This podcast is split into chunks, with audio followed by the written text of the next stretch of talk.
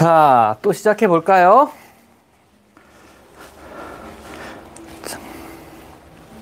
응, 내 자리인데.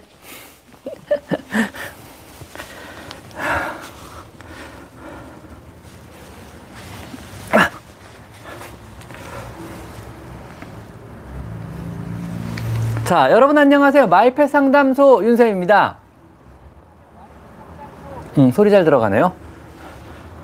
자, 오늘 또 시작해 볼까요?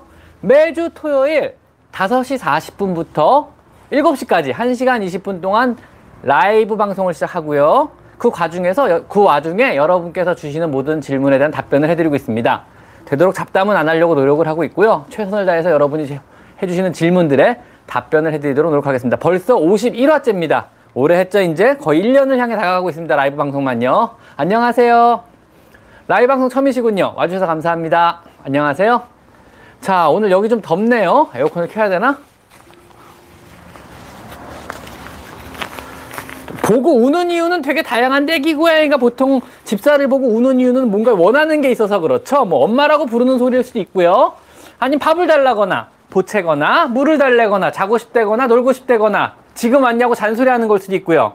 굉장히 다양한 것들을 하거든요. 그래서 어떤 이유인지 모르겠지만 일단은 반응을 하는 거죠. 엄마라고 보고요.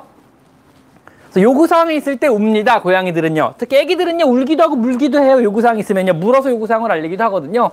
안 좋은 버릇이기도 하지만 어쩔 수 없습니다. 고양이들은요. 짜증날 때 꼬리를 탁탁 치죠. 탁탁탁 바닥을 치고요. 그 다음에 보통은 귀를 그쪽으로 안 보이고 쫑긋쫑긋거리기도 하고요. 짜증 고양이 짜증날 때 하는 영상 아마 있을 거예요. 제가요. 꼬리 관련한 영상도 고야, 고양이 언어편 찾아보시면 몇 가지 있거든요. 주로 꼬리를 바닥으로 탁탁탁 쳐요. 그런 거 많이 보여줍니다. 안녕하세요. 고양이가 비닐을 먹으려고 한다. 요거 사실은 일종의 이식증인데요. 울서킹 신드롬이라는 증상이에요. 이게 뭐냐면 울 소재가 아니어도 고무 재질을 먹으려고 하는 일도 있고요. 플라스틱 그렇고요. 특히 비닐 같은 경우 많이 그래요. 사각사각하는 그 식감 좋아해서 아니면은 천 종류를 주로 많이 먹으려 그래요. 주로 코비쉐이 뭐 어, American Shorthair 종이라든가 아니면 Russian Blue, 샴 이런 종류가 주로 그런 게 많고요. 일종의 유전병 중에 하나예요. 그래서 이제 어떤 강박적으로 이물을 먹으려는 이런 행동, 이불 하는 이식증 중에 하나거든요. 심하지 않다 그러면 최선을 다해 치워주시면 돼요. 안 보이게 하시고 치워주시고 비닐을 바닥에 놓지 마시고 그런 증상을 강화시키면 나중에 진짜로 먹게 되고요. 먹으면 먹고 나서 막 수술 몇 번 하다 보면 막 안락사기까지 나오고 그런 경우 많이 있어요. 그래서 막 정신없이 이물만 찾아서 끊임없이 먹으려 그러는 이런 애들이 있거든요. 최대한 먹을 수 있는 모든 것을 치워주시고 얘가 좋아하는 뭐 천 종류가 없애기 되게 힘들어요. 사실 비닐은 그나마 쉬워요. 비닐은 치우면 되니까 그냥 안 보이게 하고요. 그리고 최대한 덜 무료하게 해주시라고 말씀을 드려요. 이게 애들이 무료한 거, 심심하다면 더 먹게 되거든요. 뭔가 안 좋은 행동, 뭐, 머리를 긁는다든가 사람도 안 좋은 행동 할 때 있잖아요. 나쁜 습관으로요. 근데 그게 무료하면 더 심해져요. 그러니까 심심하지 않게 뭐 TV를 틀어놓고 나가시고 외출하실 때도 창문 활짝 열어, 창문 밖을 볼 수 있게 커튼 열어 제치고 밖을 볼 수 있는 곳에 뭐 해먹, 고양이 해먹이라든가 캣타워를 설치해서 밖을 좀 볼 수 있게 해주고 이런 식으로 고양이를 좀 덜 무료하게 해주시면은요. 그런 증상이 조금 더 가져들고요. 근데 모든 노력을 다하고 스트레스도 낮춰주고 같이 많이 놀아주고 그럼에도 불구하고 주인만 없으면 이것저것 먹으려고 그러고 막 수술도 몇 번 받았다 그러시면은 남은 평생 아마 강박증에 관련된 약을 먹어야 될수 있어요. 그거는요. 그건 치료를 받아야 되는 부분이거든요. 사실 그런 것들은 대부분 다 이제 뇌 호르몬 문제예요. 뇌 신경 전달 물질들의 어떤 부족, 특히 세로토닌 부족에서 세로토닌 부족에서 오는 문제들이거든요. 그래서 결과적으로 증상이 되게 심하다, 심각하다, 정말 생명을 위협할 정도 상태다. 그러면은 그거는 보통은 이제 약을 먹고 치료를 해야죠. 평생에 걸쳐서 약을 계속 먹어야죠. 사실 그 울서킹 신드롬 아이고 제이케님 감사합니다. 레이 화이팅. 요 말 하려고도 5만 원 태우셔서 제이케님 고맙습니다. 제이케님. 자 감사합니다. 제이케님 되게 고마우신 저희 구독자시죠. 가끔 들어오셔서 뜬금없이 큰 돈을 주시고 가시죠. 일단 보내 여러분이 이 방송 중에 보내주시는 모든 Super Chat은요. 어 이곳 제가 지금 방송하는 것이 제 집도 아니고 저희 병원도 아니고요. 동물권 시민연대 레이라는 고양이 보호소예요. 지금 보호소 아이들이 이제 고아들이죠. 쉽게 말하면은요. 이 보호소 아이들을 위해 쓰여지고요. 전부 월말에 이쪽으로 기부를 하고 있습니다. 그래서 지난달 동안 방송 네번 라방 라방하는 동안에 받은 모든 기부금도요. 전부 Super Chat도요. 기부를 전부 다 이쪽에다 했고 기부라기보다는 전달을 해드린 거죠. 전달을 이쪽에다 전부 전달을 했고요. 그 전달 내역 금액하고 전달 내역은 전부 다 제 커뮤니티 게시판에 전부 올려놨습니다. 그거 확인해 보시면 됩니다. 그래서 보내주시는 모든 Super Chat은 이곳 레이센터에 전부 다 전달을 해드린다는 거. 그래서 뭐 내가 기부하는 거 아니고 그냥 받아서 전달해 드린다는 거. 이렇게 이해해 주시면 될 것 같습니다. 안녕하세요. 사실 울서킹 신드롬에 관해서는 얼마 전에 재민 얼마 전이 아니죠 몇년 전에 사실 재밌는 방송을 하나 봤어요. 그래서 이제 아침에 하는 뭐 유명한 주말에 아침에 하는 뭐 유명한 방송이었는데 동물 관련된 방송이었는데 이제 거기서 이제 훈련사 분이 수의사 분이었나 수의사 분이었나 나와가지고 이제 울서킹이었어요. 그러니까 자꾸 자꾸 이제 수건을 먹는 거죠. 수건을 먹고 린넨을 먹고 이런 아 어 걔가 아 Russian Blue였어요. Russian Blue 종이었는데 이제 그거를 이제 못하게 막으라고 하면서 뭐 예를 들면 레몬 스프레이, 레몬즙 스프레이, 식초 스프레이를 뿌려놓으면 옷마다 다 뿌려놓으라 그러더라고요. 그래서 그거 하면서 와 신기해요 진짜 안, 안 먹어요 뭐 이런 얘기를 하더라고요. 왜냐면 싫어하니까 보통 얘들이 신맛을 되게 싫어하거든요. 그래서 신 스프레이를 뿌려놓으면은 고양이들이 접근을 안 하니까 그러면 해결이 된 것처럼 따라라 하고 막 근사한 음악이 나면서 해결된 것처럼 얘기하더라고요. 근데 아마 그 고양이 살아남진 못했을 것 같아요 느낌에요. 왜냐하면 그건 해결책이 아니거든요. 증상을 더 심하게 만들거든요, 결과적으로. 왜냐하면 무언가를 먹으려 그러는데 냄새나 어떤 맛 때문에 못 먹고 있어요. 얘는 점점 더 먹고 싶은 거죠. 그러다가 어느 순간에 주인분이 한순간이라도 까먹고 스프레이를 옷마다, 옷마다 혹은 천마다 혹은 수건마다 안 뿌렸다가 그냥 더 심하게 먹을 거예요. 그리고 또, 또 수술을 하게 될 거예요. 이게 반복하다 보면은 결국은 언젠가는 수술 받으러 가는 중에 죽어버릴 수 있거든요. 그래서 그건 절대로 올바른 해결책은 아니었어요. 사실은 제가 보기에는요. 그래서 왜 그런 게 방송까지 타는지는 모르겠어요. 아마 뭔가 문제가 있었겠죠. 뭐 어떤. 그래서 사실은 그런 걸 보면서 아, 이게 올바른 지식이 잘못 방송을 타면은 큰일 날 수 있겠구나. 동물들한테 되게 심한 해가 갈 수 있겠다는 새삼 느꼈어요. 제가. 그래가지고 방, 혹시라도 방송 섭외가 들어오면 제가 두 번, 세 번 주제에서 공부하고 혹시라도 모르면은 제가 미국에 계신 선생님한테 전화를 해야 돼. 김사나 선생님 지금 한국 들어오셨어요. 김 선생님이라고 제 스승이 계시거든요. 행동학 쪽 유명하신 분이세요. 그래서 그분한테 연락을 해가지고 두 번, 세 번 더블 체크 받고 그리고 인터뷰를 할 정도로 그때 강박증이 조금 생겨서 저도 심지어 그거 보고 충격을 너무 먹어가지고 큰일 나겠다 싶더라고요. 그래서 되게 잘못된 정보가 종종 TV에 나오는 경우가 있는데 사실은 행동학 하시는 많은 행동학 강의하시는 저 말고요. 저, 저 말고 저 같은 학고 말고 진짜로 행동학을 강의하시는 유명하신 분들이 몇 분 계세요. 그래서 이제 교수님도 계시고 지금 미국에 가신 김사나 선생님도 계시고 이런 분들이 이제 가장 좋은 행동학 강의할 때 자료로 삼는 게 재밌는 게 뭐냐면요. 그런 한국에서 유명한 뭐 방송 프로그램이에요. 사실은 그걸 재료로 이게 뭐가 잘못됐을까 여러분 하면서 보여주고 자기도 깜짝 놀랐다고 하면서 그런 것들 많이 보여요. 그러니까 잘못된 예시가 거기 되게 많이 들어가 있어요. 그러니까 실제로 여러분이 보는 많은 경우의 방송들이요. 제, 그 잘못된 정보가 되게 여과 없이 뭐 작가님이 더블 체크 안 하시나 봐. 여과 없이 그냥 방송이 되는 경우가 종종 있거든요. 저는 잘 안 봐서 모르겠어요. 사실은 제가 테, 테레비를 보는 종류의 사람은 절대 아니거든요. 그래서 전 뉴스도 안 보는 사람이라 넷플릭스 정도 볼까? 그러니까 TV를 자체를 안 보는 사람이라서 모르겠는데 관련 자료를 거기 되게 많이 이용들을 하시더라고요. 강의를 들어가 보면은요. 그래서 그런 거를 봐서도 아마 굉장히 많은 잘못된 정보들이 인터넷에도 많이 있을 거고 보나마나 혹은 여과 없이 방송되는 경우도 많이 있는 것 같더라고요. 그래서 굉장히 조심해야 될 것 같더라고요. 그런 거 보면서요. 왜 갑자기 답변이 산으로 갔습니다. 어쨌든 그래가지고 그런 울서킹 신드롬에서는요 못하게 막는 거는 절대로 금기시해요. 왜냐하면 그건 답 올바른 답이 아니고 증상을 더 악화를 시킵니다. 그래서 접근을 못하게 막는다거나 이런 게 아니고 치우셔야 돼 일단은 전부 다 최대한. 못 치운다 그러면은요 그 증상을 완화시키는 거 요인은 대부분 무료함이나 스트레스거든요. 스트레스를 낮추고 고양이를 편안한 상태를 만들어주고 뭔가 다른 흥미거리를 자꾸 자꾸 찾아주시는 게 최선이에요. 그럼에도 불구하고 자꾸 먹으려 그런다 그러면요 그건 강박증의 증상이 되게 심한 상태 즉 세로토닌이 많이 부족한 상태라고 보고요. 관련된 여러 가지 약들을 먹여야 돼요. 쉽게 말하면 항우울제나 아니면 강박증 치료에 관련된 약들을 평생에 걸쳐 먹여야 될 수 있어요. 그렇게 치료가 돼야 되는 거지 어떤 교정이 돼야 되는 부분들은 아니거든요. 그래서 그렇게 이해해 주시는 것이 맞을 것 같습니다. 아셨죠? 자, 안녕하세요. 저희 병원은 종로구 아주 구석에 있습니다. 굉장히 막 서울 변두리 동물병원 원장입니다. 그래서 굉장히 변두리에 위치한 굉장히 구석진 병원에 있고요. 재밌는 게 병원을 이 자리에서 20년 동안 했거든요. 근데 이 동네 근처에, 그러니까 진짜 변두리예요. 종로구엔 들어가는데 여기 제 병원이 재밌는 게요. 근데 전철역이 없어요. 그리고 터널로 사방이 다 막혀 있어요. 분지 같은 지역이거든요. 그리고 근처에 등산로만 16개가 있대요. 등산로 입구만요. 저희 병원 근처에서 막 일요일, 토요일만 되면 막 등산복 입은 사람이 바글바글 막 지나가요. 그래서 여기다 나도 병원을 왜 차렸는지 모르겠어요. 근처에 집도 별로 없는데 아파트도 하나도 없어요. 아파트 단지 자체가 없어요. 그래서 집도 별로 없고 산만 있고 등산로만 우르르 놀려다니는 이곳에 내가 병원을 왜 차렸는지 모르겠어요. 그래가지고 되게 고생을 고생이라기보다 그냥 공기 좋은 곳에서 잘 살고 있습니다. 사실은요. 네. 또 쓸데없는 얘기가 나왔네요. 어쨌든 병원은 되게 변두리에 있다는 거. 윤산병원은 변두리에 있습니다. 변두리 동물병원 원장입니다.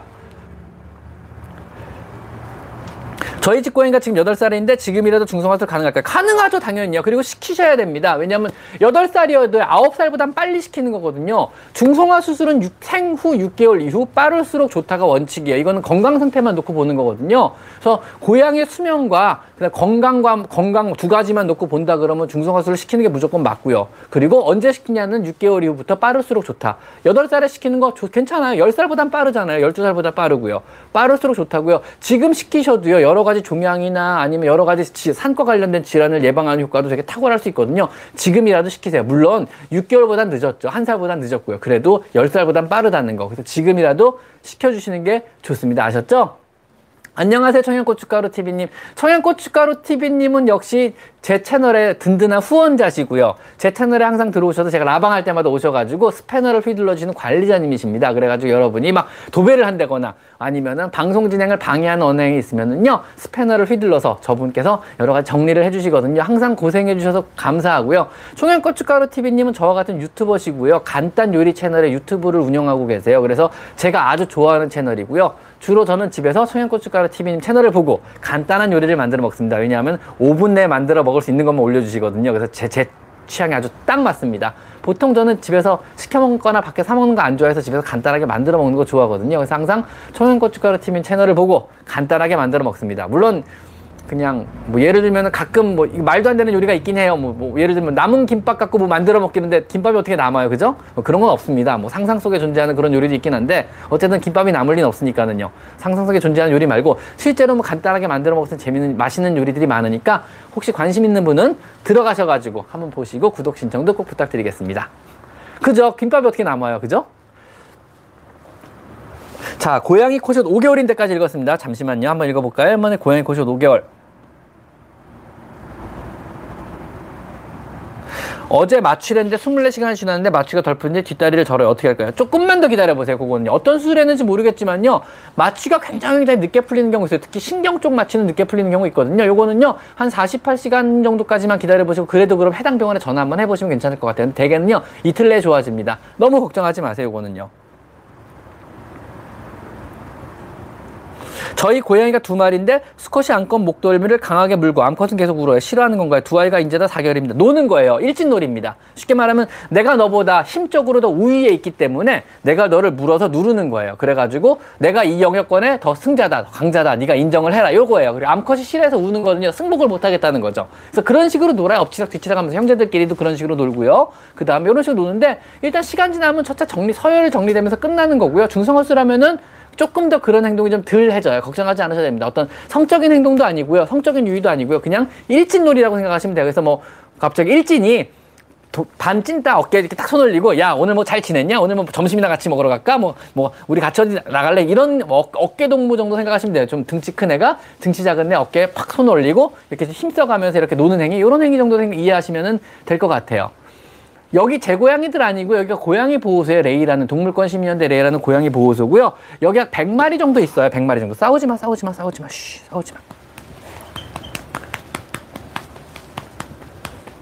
학창 시절 기억이 어떤 기억이 나시나요? 혹시 일진의 학창 시절 기억인가요? 아니면은 일진이 아닌 반, 반대 개념의 학창 시절 기억인가요? 저는 이두저도 아니었던 사람이라 정말 조용히 공부만 하던 뒤에서 아무 생각 없이 공부만 하던 친구여가지고 정말 존재감이 1 눈곱만큼도 없었던 그런 사람이어가지고요. 저는요 학창 시절 기억이 별로 없어요. 그래서 근데 찐따였죠 사실은요. 뭐 거의 뭐 아무 진짜 뒤에 앉아가지고 조용히 앉아만 있던 찐따였죠. 진짜 그야말로 아무런 기억이 없는 아무런 사람도 나의 존재를 모르는 그런 종류의 사람. 고양이 간식을 뭐 굳이 씹어 먹어야 하나요? 뭐 씹어 먹을 정도로 큰 간식을 주면 씹어 먹습니다. 씹어 먹는다는 개념이 아니고 쪼개 먹는다는 개념이 맞고요. 정확히 말하면 고양이들은 쪼개서 먹는 이빨이지 씹어 먹는 이빨은 아니에요. 씹는다는 개념은요, 우리가 평평한 어금니로 저작작용을 하는 거예요. 주로 초식동물과 잡식동물에서 발달해 있거든요. 그래서 우리 같은, 우린 잡식동물이잖아요, 사람은요. 초식동물도 있고요. 걔네들은 평평한 어금니가 존재해요. 그래가지고 무언가를 씹으면서 입에서 일차적인 소화를 시켜 여러 번 씹어서 쪼개는 과정에서 입안에 타액이 분비되고 타액에 있는 아밀라제가 일단, 어, 뭐지, 탄수화물 계통을 일차 소화를 시켜요. 그 다음에 삼키는 거죠. 소화에 도움되게. 그래서 꼭꼭 씹어 먹어라, 소화 잘 되게. 이게 우리는 맞는데, 고양이들은 아닙니다. 강아지도 아닙니다. 강아지나 고양이는 평, 쪼개 먹을 어떤 씹어 먹을 수 있는 평평한 어금니가 존재하지 않아요. 다 고기 같은 걸 찢어 먹는 이빨들밖에 없어요. 쉽게 말하면요.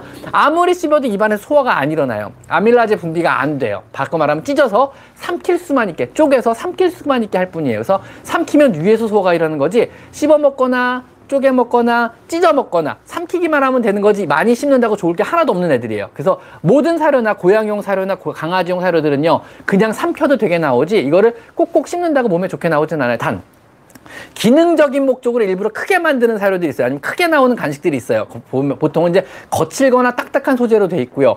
쪼개는 과정에서 이빨을 청소하는 기능을 하게 돼 있는 거죠. 쪼개는 과정에서 이빨이 콕 박히면서 뭐 치석을 제거하진 않지만 플라그 정도를 제거할 수 있게 뭐 이빨을 닦는 기능 아니면 이빨을 좀 청소하는 기능 미약하게나마 들어있는 그런 것들이 있어요. 그럼 목적상으로요. 그래서 그런 것들은 좀 크게 나와서 일부러 쪼개게 만들어요. 그냥은 못 삼키니까는요. 그런 것이 있긴 있지만 대부분의 사료는 그냥 삼켜도 대부분의 간식은 당연하게 그냥 삼켜도 전혀 상관이 없고 당연히 삼키게 나옵니다. 왜냐하면 씹는다 그래서 몸에 도움이 되는 게 하나도 없기 때문에 그렇습니다. 그래서 사람의 소화 체계랑은 다르다는 거 그리고 어차피 씹을 수 있는 평평한 어금니가 없어요. 못 씹어요. 그냥 찢거나 쪼개는 것 뿐입니다. 아셨죠? 자 그리고 진경민님 오늘도 오셨군요. 감사드립니다. 선생님 우리 셋째가 갑자기 소변을 엉덩이 들고 소변을 보기 시작했어요. 화장실도 모이랄 박스 초대형 사이즈를 바꿨는데 왜 그럴까요? 엉덩이를 들고 소변을 본다는 게 스프레이를 한다는 얘기인가요? 밖으로 흩뿌린다는 얘기인가요? 스프레이를 한다는 얘기는 자기 영역 표시를 하기 시작했다는 얘기인데 그죠? 셋째가 자기 영역권을 표시하나요? 그러면은 묘레박스 새로운 고양이 화장실을 보고 아 이거는 내가 쓸 거야 이건 앞으로 내 거야 이러고 영역 표시라는 거 아닐까요? 일단은 마킹을 하는 것 같아요 엉덩이를 들고 수직으로 오줌을 흩뿌리는 건지 엉덩이를 들고 오줌을 밑으로 싸는 건지 모르겠지만 엉덩이를 일자로 들고 엉덩이 뒤쪽으로 정확하게 모리, 일자로 뭐, 오줌을 흩뿌리기 시작한다면 그건 스프레이고요 그거는 영역 표시 활동이거든요 즉 이거는 내 거 이거 이런 어떤 눈을 뜬 거죠 자기 자신의 것 자신의 물건, 자신의 영역, 자신의 공간에 그러면은 스프레이 활동을 하고 여러 마리 있는 고양이들에서 흔하게 나타나는 증상 중에 하나거든요. 이거는 중성화가 돼 있어도 여러 마리를 키우면 스프레이 증상은 나타날 수 있어요. 애들 간에 어떤 문제가 생겼거나 어떤 자신의 물건이나 자신의 어떤 새로운 물건이 오면은 그럴 수 있거든요. 그래서 이거는 스프레이 같은데 이거는 진경민님 제 영상 중에 고양이 스프레이 관련된 영상 한번 보시는 게 좋을 것 같아요. 이거는요. 자 그리고 랩댄스로 노, 랩댄스 노래로 상대방의 기선을 제압해님 네. 고맙습니다. 저도 고맙습니다. 고맙습니다. 한마디 하려고. 감사드립니다. 랩댄스로 노래로 상대방의 기선을 제압해님. 언제 한번 보고 싶네요. 알겠습니다. 랩댄스로님. 다음, 도양리서 여사님. 도향리. 도향리서 여사님. 도향리서 여사님. 감사드립니다. 그리고 한혜경 님도 감사드립니다. 갑자기 왜 뭐죠? 갑자기 어쨌든 고맙습니다. 보내주시는 모든 Super Chat은요. 이곳 레이 레이, 그러니까 동물권 시민연대 레이 이거 보호소에 전부 다 이제 전달을 해드리고 있습니다. 월 말에 결산을 봐가지고요. 지난달 10월 달에 여러분이 보내주신 Super Chat이 무려 800불이었어요. 809불이었나? 808불이더라고요. 그래서 그거 사진 찍어서 어, 제 개인 인스타에 올려놨거든요. 그래서 금액도 결산이 봐서 어, 구글에서 알려줘요. 저한테. 신기하죠? 그래서 Super Chat이 총 808불인가 807불이 들어왔고요. 그래서 이 레이 보호소에 그 금액 일체를 전부 다 한 현금화해가지고 전달을 해드렸습니다. 얼마나 그래서 전달해준 장면 사진도 찍고 전달했다는 것을 결산 본 것도 전부 다 제 어, 커뮤니티 게시글에 올렸다는 거. 뭐 제가 착해서 그런 건 아니고요. 그냥 그냥 괜히 부담돼서 그래요. 사실은 요. 갑자기 내가 돈을 받고 답변을 해준다는 사실에 좀 많이 부담을 느껴서. 왜냐면 답변이 부실하면 사기잖아요. 그리고 스포챗 받고 가끔 바빠서 답변 못 해주는 경우인데 그러면 또 안 될 것 같아가지고 그냥 여러분이 보내주신 모든 스포챗은 이곳에, 이곳에 전달을 해드리겠습니다. 그래서 여러분이 보내준 스포챗은 질문에 대한 가격이라기보다는요. 이곳에 그냥 도움이 되라고 주시는 거라고 이해하고 전달을 해드리고 있습니다. 그러니까 보내주신 분들 대부분 이제 아세요. 스포챗 보내신 분들도 그냥 감사합니다라고 보고 돈만 질문 없이 보내주시는 게 이곳 애들 그냥 간식 사맥이라고 이곳 애들 그냥 뭐 치료비 보태라고 아니면 이곳 애들 어떤 필요할 때 쓰라고 보내주시는 걸로 제가 지금 알고 있고 그렇게 전달을 해드리고 있다는 거 제가 착해서 그런 거 아닙니다. 그냥 그게 제가 마음이 편해서 그럽니다. 그래야 제 멋대로 방송을 할 수 있으니까 아셨죠? 그러니까 저 제 개인의 영달을 위해서 이곳 전달해드리고 있다는 거 그렇게 이해하시면 편할 것 같습니다. 자 감사합니다. 고양이가 밥을 먹어도 배고프다고 우는 것은 왜 그런가요? 저도 그런데 저도 밥 먹고도 배고파요 맨날. 왜 먹어도 먹어도 배가 고픈 거죠 저도.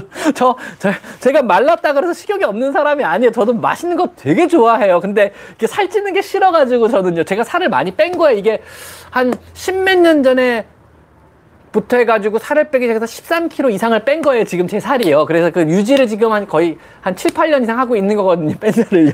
찌면 저도 걷잡을 수 찌는 사람이라 지금 빼려, 안 찌려고 노력을 무지하고 오늘 아침에도 5kg를 뛰고 출근을 한 거예요. 매일 아침마다 안 빼먹고 5kg를 뛰고 출근해요. 그거는 저한테 그냥 신앙과 같은 일이에요. 아침 새벽 기도랑 똑같아 5kg를 뛰고 출근하는 거는요. 그거는 정말 빼먹으면 살이 찔 것 같아서.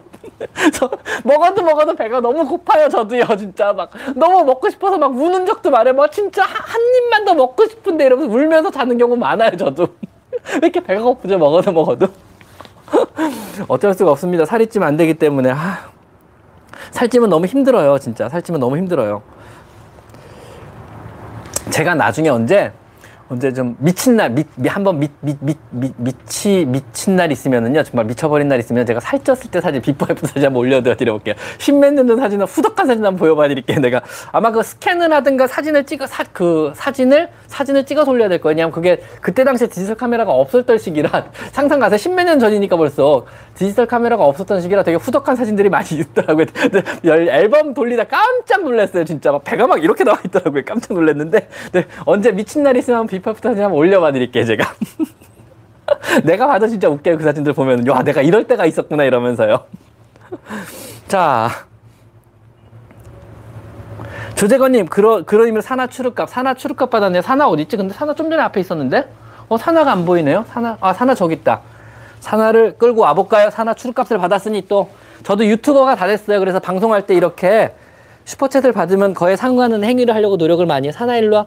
추룩값 받아서 인사해야 돼. 일로 와. 왜샤 우리 사나 여기 있을까? 사나 인기도 많아. 됐다. 추룩값 주셨어. 고맙습니다. 인사해. 사나 왔어요. 자, 감사합니다. 사나 추룩값. 또 볼까요? 또 뭐가 나왔나?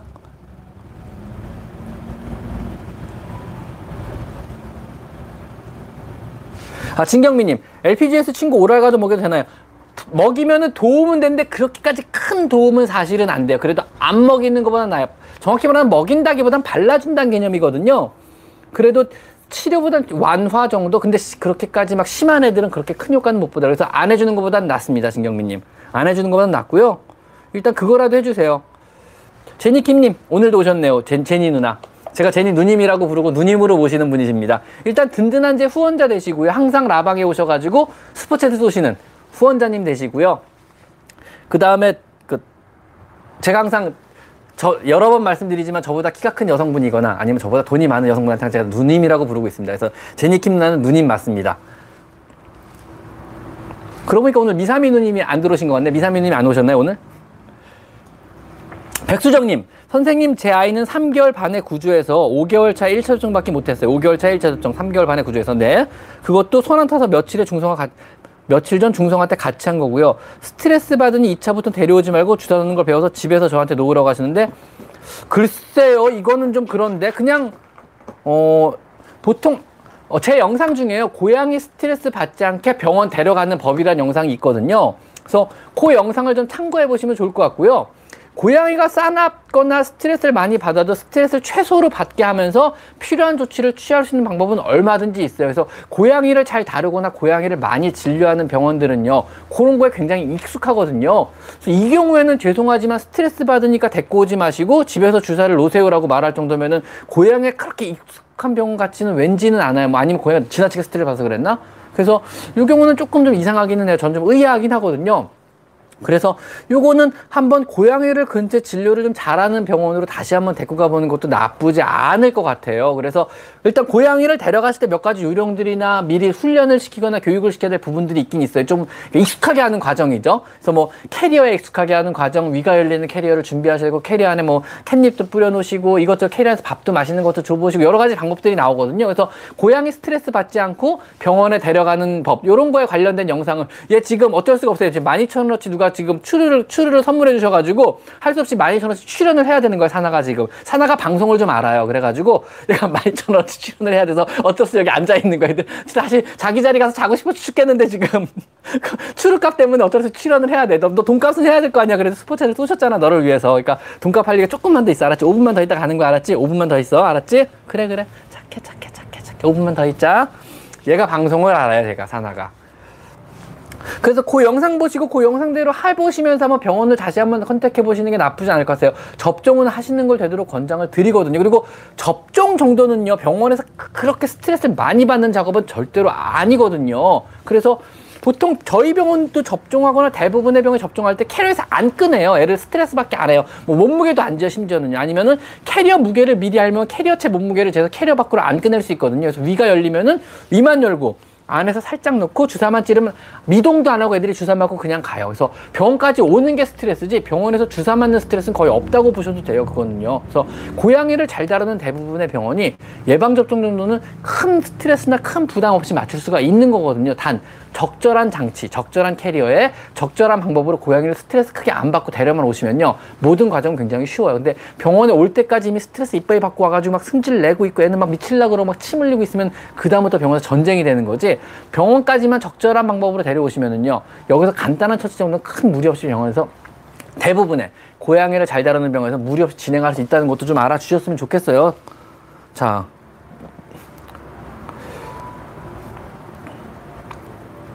그리고 모찌님 중성화 6일 때 진물 자국 구루밍한 것 같은데 병원 가려고요. 이게 여자아이고 중성화를 한 건데 진물 자국이 있다는 거죠.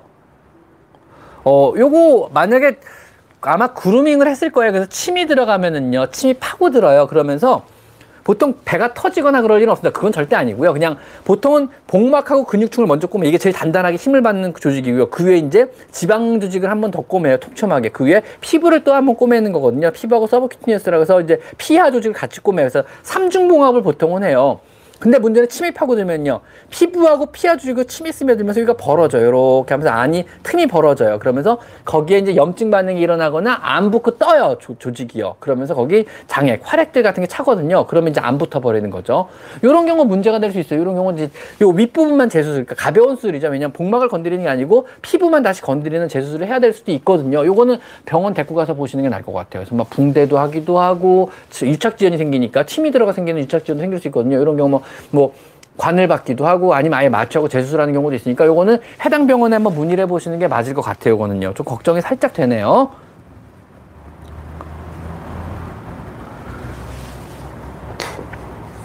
자, 선생님 합사한 지 3일째인데 원래 키우던 고양이가 저를 피하고 같이 앉자고 공골송도 안 해줘. 왜 그럴까? 스트레스 받아서요. 싫어가지고요. 힘들어서요. 나름의 불만을 표하는 거죠. 영역동물인 고양이한테 현재 자신의 영역권에 다른 고양이가 침범을 한 거죠. 근데 이 침범한 고양이를 자기가 내쫓을 방법이 없는 거예요, 지금요. 얘는 지금 심각한 어떤 불만에 빠지고 심각한 스트레스 상황에 빠진 거죠. 여기서 더 심해지면요, 밥을 안 먹기 시작해요. 밥을 딱 끊어요. 자, 불만을 표하는 거죠. 그 다음에 토하기도 해요. 밥을 계속 안 먹으면 어떻게 됐어요? 토하기 시작해요. 3일 정도까지 안 먹으면 간 수치가 나빠지기 시작해요. 이제 지방간이 되는 거죠. 그럼 이제 심각한 문제 빠지고 안 먹는 것 자체가 어떤 질병이 되거든요. 그래서 합사의 가장 큰 문제는요. 안 먹는 거예요. 원래 있던 고양이가 스트레스 받는 게 스트레스 받는 게 도가 지나죠. 근데 만약에 잘 먹어요. 그럼 그러면서 불만을 표해요. 그러면은 큰 문제가 안 돼. 결국은 적응을 할 건데 안 먹을 정도 상황이면 좀 심각하게 고민을 좀 해보셔야 돼. 다시 얘를 가두면서 모든 걸 천천히 천천히 진행을 해보셔야 될 거예요. 지금요. 지금 그 정도면 스트레스를 많이 받는 상태이고요. 밥을 먹나 안 먹나가 중요해지고 밥까지 안 먹으면 심각한 거니까 병원을 데려가 보시든 얘를 다시 가둬놓으면서 천천히 천천히 진행을 하시든 새로운 애를 가둬두시고 천천히 천천히 진행을 하시든 이런 식으로 진행 스텝을 다시 밟으셔야 될 것 같아요. 요거는요. 그래서 밥을 안 먹나 잘 보세요. 스트레스 받기 시작한 겁니다. 이거는요. 모든 합사가 잘 이루어지진 절대로 않아요, 여러분. 그래서 합, 뭐 데려오면은 얘가 좋아해주고 사랑해주고 이뻐하겠지. 이건 꿈에서 있는 일이고, 이건 동화 속의 일이고, 이거는 디즈니 월드에서나 있는 일이에요, 여러분. 절대로 그렇지 않습니다. 세, 모든 합사는 그렇게 쉽지 않아요. 여러분 생각해보세요. 여러분 혼자 사는, 혼자서 잘 살고 있는 집에 갑자기 누가 같이 살자고 들어오면은요. 물론 굉장히 뭐 팔등신 미녀가 들어오면 잘 살 수도 있겠죠. 근데요. 마음에 안 드는 사람이 올 수도 있잖아요. 갑자기 뭐 뚱뚱한 남자가 들어왔어요. 막 너무 싫을, 수, 싫을 수도 있는 거잖아요. 모르는 거예요. 이건 아무도 모르는 거예요. 내가 마음에 들 수 있지만 마음에 안 들 수도 있고 대개 경우는 마음에 안 들어요. 솔직히 말하면요. 참고 살 수 있냐, 참고 살 수 없느냐 문제예요. 물론 처음부터 궁합이 잘 맞아서 하하오고 그러면 너무너무 잘 살 수도 있어요. 대개는. 한 살 이하의 어린애들끼리 합사가 시작하면 대부분 그렇게 좋은 과정으로 해피엔딩으로 끝나지만요. 한 살이 넘은 고양이가 이미 집에 있고 어린애를 집에 데리고 오면은요.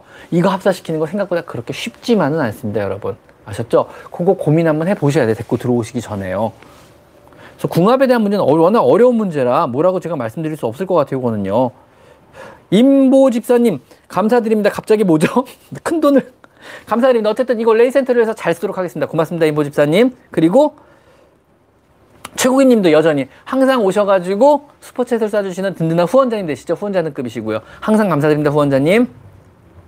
또, 한 살 된 양이가 낚싯대로 사냥놀이 하면서 제이캉슈님, 제이캉슈님 자주 오시는 후원자님이신데, 산, 낚싯대로 사냥놀이 하면서 흥분해서 그런지 시작하자마자 개구, 개구 호흡을 하고 콧김이 강해지는데 살살 놀아줄 거 아니요? 개고하기 그냥 놀아주세요. 괜찮아요. 뭐 놀면서 개고하는 정도 괜찮아요. 자기도 너무 힘들면 쉬겠죠. 근데 개고하기 시작하면 좀 슬로우할 필요는 있어요. 약간 좀 템포를 좀 늦춰주세요 아니면 좀 쉬세요. 그거 개고 끝나면 다시 놀아주세요. 개고할 정도로 격렬하게 어린 고양이 놀아주시는 거 잘하신 거예요. 괜찮습니다. 근데 이제 심장병이 선천적으로 있었던 아이라 그러면 잘못될 수도 있으니까? 조금 조심하셔야 돼서 저는 그냥 개고해도 괜찮아요. 막 놀아주세요. 옛날엔 그랬거든요 사실. 왜냐면 뭐 사람도 헥헥거려서 놀잖아요 어린애들요. 괜찮은데 혹시라도 얘가 뭐 만약에 선천적으로 심장 질환이 있었던 애, 만 선천적으로 HCM이 있었던 애요 그러면 막 넘어갈 수도 있잖아요. 그럼 무서우니까 그냥 개고 시작하면 조금 템포를 늦추라. 요즘에 좀 쉬었다 하세요 그러래요. 워워 해주세요 그때는요. 좀 무서워요. 혹시라도 심장 질환 있는 될까 봐요. 일단 어린 고양이가 놀아주면은 개고하는 건 당연한 겁니다. 뭐 이거 심장병 아닌가라는 질문 많이 받는데 어린 고양이 낚싯대로 놀아주면 개고하는 거그 정상이에요. 그거는요. 원래 그렇게 놀아주는 게 맞고요. 그래서 그거는 잘하고 계신 겁니다. 준영일 쌤님 감사드립니다. 진경민님. 김하연 작가님 21년도 길고양이 달력 2차 판매 시작하셨습니다. 이거 읽어드리겠습니다. 자, 김하연 작가님 이, 이, 2021년도 고양이 달력 2차 판매를 시작하셨답니다. 진경민 님이 이 문구를 위해서 만 원을 태우셨습니다. 여러분, 김하연 작가님 2001년, 20, 2021년도 길고양이 달력 판매, 2차 판매 시작하셨답니다. 많은 참여 부탁드리겠습니다. 자, 잘했죠, 저 진경민님. 저도 이제 점점 유튜버가 돼가나 봐요. 이제 이런 거 익숙해지고 있어요. 제가 지금 이제 점점. 자, JK님 역시 유익한 방송들 감사합니다. 레이 화이팅, 윤세 화이팅. 고맙습니다, JK님. 자, 준양 일생님도 12,000원 감사드립니다. 자, 이제 다 읽어드렸죠, 슈퍼챗? 빼먹은 거 없죠, 제가. 달력 어디서, 저, 저도 잘 모르겠습니다, 사실은.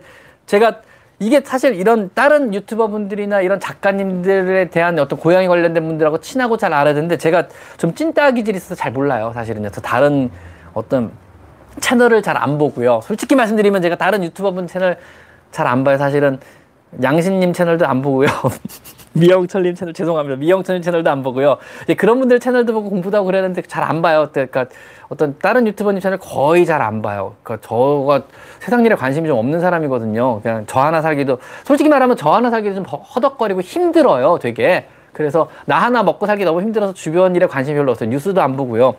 뭐 정치 당연히 관심 없고요. 종교도 별로 관심 없고요. 뭐 거의 관심이 세상 일에 관심이 별로 없어요. 세상 돌아가는 걸 거의 몰라요. 그래서 이번에 유일하게 하나 재밌게 관심 생긴 게 아이폰 새로 출시한 거 보고 어 이거 이쁘다 이러고 그거 좀 알아본 게 세상 일에 관심 가진 유일한 거 그래서 아이폰 요즘 공부하고 있어요. 아, 아이폰 이런 기능도 있구나. 아, 뭐 이거 깔아야 되는 거구나. 아이폰 하면은 내 핸드폰에서 이렇게 데이터를 옮겨야 돼. 요런 요런 거 좀 공부하고 있거든요. 그래서 어 아이폰 이쁘다 뭐 액세서리 뭐 사야 되지? 뭐 보호 커버 뭐가 있네. 와 요즘엔 아이폰은 유리를 붙일 수가 있네. 뭐 이런 거 공부하고 있거든요. 그래서 세상 일에 관심이 없다 보니까 제가 유일하게 세상 관심 있은 게 요즘 아이폰 관심 있어가지고 주문 아이폰 12 주문한 거 새로 뭐 아직 안 왔어요.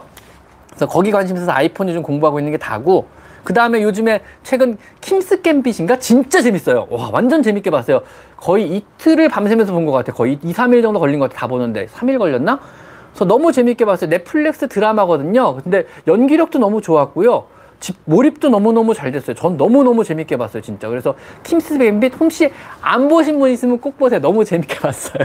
죄송합니다. 이런 쓸데없는 말 해가지고. 그래서 별로 관심이 없어가지고 다른 거 잘 몰라요. 근데 얼마 전에 제가 좀 쇼킹, 충격을 좀 먹은 게요. 누가 이렇게 소개해가지고 한번 잠깐 유튜브 채널 중에 주다사님 채널을 요즘 가끔 봐요, 제가. 옛날에 주다사님 채널 얼마 전부터 보기 시작했는데 요즘 가끔 보는데 이게 처음엔 보고 이랬어. 이게 뭐지? 사람들이 왜 이걸 많이 보지? 이게 왜 재밌는 거지? 이게 왜 이렇게 구독자분이 많지 하고 보다가 내가 빠져든 거죠. 그 매력에. 그래서 보면서 느낀 게, 와, 진짜 난 사람들은 있구나. 아, 유튜버라는 게 이런 거구나라는 걸 느꼈어요. 진짜. 아, 이게 재능이라는 게 있구나. 그러니까 표정만으로 아니면 어떤 선곡만으로 어떤 음악에 흥을 타는 걸로 사람들을 즐겁게 해주는 걸 딱 보면서 뭐라 그러지? 아, 난 유튜버가 아니더라고요. 와, 나 진짜 맞더라. 그래서, 와, 자, 와, 내 채널에 7만 명이나 사람들이 와주시다는데, 이거 진짜 감동해서 내 감동. 진짜, 와, 유튜버를 잘 하시는, 뭐, 10만, 20만 가시는 분들, 아니면 100만 가시는 분들, 이유가 있는 거였더라고요. 그래서, 오, 뭐, 오, 내가 정보를 전달하는 것만으로, 그러니까 재미없게 이렇게 딱딱하게 앉아가지고 아무것도 안 하고 정보만 전달하는 걸 이렇게 많은 사람이 구독을 해주시는 거 진짜 감사해요, 제가 진짜. 완전 감사해요. 완전 감사해요. 그래서 와 내가 그냥 아 그래도 좀 하면 10만 가지 않겠어 이런 말이 정말 얼마나 오만한 말이었다는 건지 내가 깨달았어요. 진짜 유튜버라는 게요 10만이 넘는 영역들의 분, 들을 가끔 몇분 보니까요 이게 재능의 영역이지 이게 열심히 하고 노력의 영역이 아니더라고요. 그래서 내가 아무리 노력을 하고 아니면은 진짜 여러분한테 좋은 영상을 만들려고 노력을 해도 이게 사실은 이 고양이들 덕분에 여기까지 온 거지 어린 반푼어치도 없었겠더라고요 진짜 그래서 이게 진짜 아 내가 여기까지 온 게 얘들 덕인 거지 이게 나의 어떤 재능이나 능력은 아니었던 거더라고요 요만큼도 아니었더라고요 진짜 그래서 와 유튜브라는 영역이 여기까지 온 게 나는 그냥 어떻게 술렁술렁 오긴 왔어요 여기까지 술렁술렁 오고 이게 당연한 거라고 생각을 했거든요 근데 아니었더라고요 진짜로 그래서 진짜 여러 구독해주신 여러분 너무너무 감사하고요. 완전 감동이고요. 요즘 가끔 다른 분들 채널 이렇게 좀 유명하신 채널분들 떠요. 이렇게 제가 주다사님 보기 전하니까 다른 채널이 막 연관해서 뜨더라고요. 이제 핸드 떠가지고 그분들의 어떤 그 것들 보면서 비슷한 것들이 뜨더라고요. 릴카분 채널도 뜨고 또 그 다음에 또 누구지? 그 뭐지? 어, 그 굉장히 굉장히 어떤 성우 하시는 성우처럼 목소리 흉내 잘 내시는 분 계세요. 그분 임다설 임임 임 임 임 임 임 임 임 아 그분 영상 보면서 느낀 게 진짜 재능의 영역이다. 아 잘하시는 분은 따로 있구나. 그리고 사람들을 즐겁고 편안하게 해주시는 분, 그 다음에 보면 빠져드는 영상들이 있어요, 진짜로요. 그래서 그거 보면서 아 진짜 그냥 성실하게 난 성실한 거 하나밖에 없겠다 싶어가지고 성실하게 난 정보 전달만 열심히 해야지. 어차피 나는 재미없는 찐따니까 정보 전달만 죽어라고 하자. 이거 진짜 좋은 영상 만들어서 좋은 정보, 그러니까 필요한 정보, 그리고 혹시라도 틀리지 않은 정보를 전달하려고 노력을 앞으로도 굉장히 열심히 많이 하겠습니다. 그리고 진짜 구독해주신 여러분 7만이 넘게 구독해주신 여러분 너무너무 감사드립니다. 진짜 저는 말도 안 되게 술렁성 여기까지 온 것 같아요. 진짜 지금 생각해도 이해가 안 가요 지금요. 다른 분 영상 보니까 와 어, 대단한 거더라고. 나는 진짜 비교가 안 되니까 이게 진짜 모르, 모르지. 뭐, 영, 하여튼 뭔가 어떤 계층들이 딱 진다는 게 느껴져요. 머리 한푸시 느끼는 게 이걸 왜 사람들이 이렇게 많이 봐 보다가 내가 빠져드는 거죠. 그거 보면서 아, 이런 재능, 이거 느끼는 거 진짜 느끼는 거예요, 이게. 그래서 어, 내 나이에, 이 나이에, 그니까 내가 아무리 전문 채널이어도 전문 채널은 전문 채널에 한계가 있거든요. 고양이 키우신 분들만 보고. 그 이분들 대부분이, 여러분들 지금 솔직히 여기서 보세요. 여러분들 대부분이 고양이를 오랫동안 키워왔던 분이시고 고양이를 키우시면서 관심 있어서 공부하시는 분들이 여기 지금 들어와 계세요. 그래서 많이 여기저기 알아보시고 공부도 되게 많이 하신 분들이에요. 그러면 제 영상들의 내용 중에 아마 한 제 생각에 7, 80%는 이미 알고서 보시는 것들일 거예요. 근데 그 중에서 1, 20%를 더 알려고 제 영상을 보시는 분들이거든요.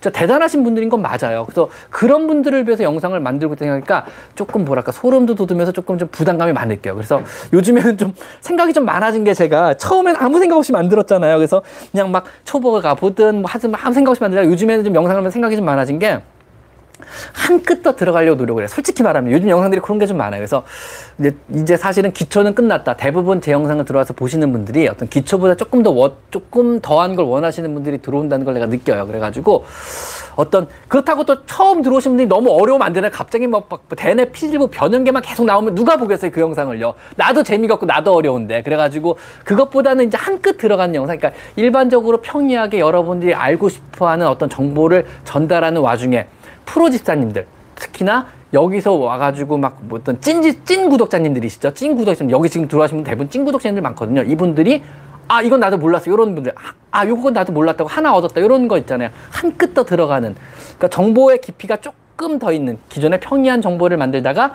조금 더 정보의 질이 좀 깊은 그런 영한 끗 더 깊은 그런 영상을 만들려고 좀 노력을 많이 해서 그러다 보니까 좀 생각이 좀 많아졌어요. 그러다 보니까 예전에는 솔직히 말씀드릴게요. 되게 쉽게 쉽게 영상을 만들었어요. 의외로. 왜냐하면 옛날에 썼던 글들도 있고 알던 내용도 있고 이러니까 너무너무 쉽게 그냥 뭐 여러 가지 내용들 조합해가지고 한 툭툭툭 딱도 만드는데 요즘에 사실은 영상 하나하나 만드는 게 생각보다 좀 쉽지는 않아요. 예전보다. 왜냐하면은 일단은 이제 기초 과정은 지났고 중급 이상의 과정을 만들려다 보니까 이제 기초 과정 플러스 살짝 더 들어간 영상 하나 더 더한 영상 거기다 재미가 또 빠지거나 재미 뭐 재미없다기보다는 재미가 있다 없다 문제가 아니고 뭐라 그러죠? 너무 어려우면 안 보시니까는요 그리고 또 소재 자체가 너무 어려워도 많이 보시진 않더라고요. 근데 필요한 영상을 또 만들어 드려야 되잖아요. 그래서 그런 것 때문에 생각이 좀 많아지다 보니까 전보다 글 쓰는 게 시간이 조금 더 걸려요. 그래서 대충 글을 좀 만들어. 예전에 그냥 정말 주제만 정하고 앉아서 한 적도 많아요. 솔직히 말하면 아 오늘 이번에 물 많이 먹게 해야죠. 앉아가지고 막 떠들어요. 떠든 다음에 그거 이제 잘라서 만드는 거죠. 이제 이런 식으로 만들다가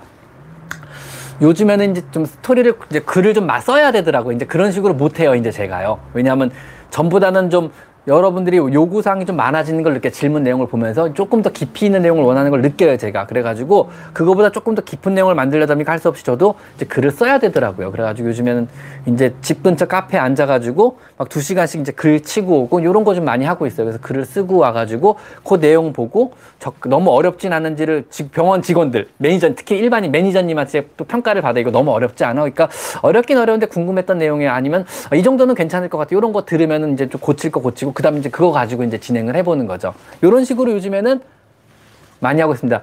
스테인레스는 소리가 클 수도 있겠네. 탕탕탕탕탕 무슨 얘기죠? 스테인레스? 자, 제이캉슈님 한 살 된 양이가 낚싯대로 사냥놀이하면 흥분해서 개구. 아까 했죠, 제가.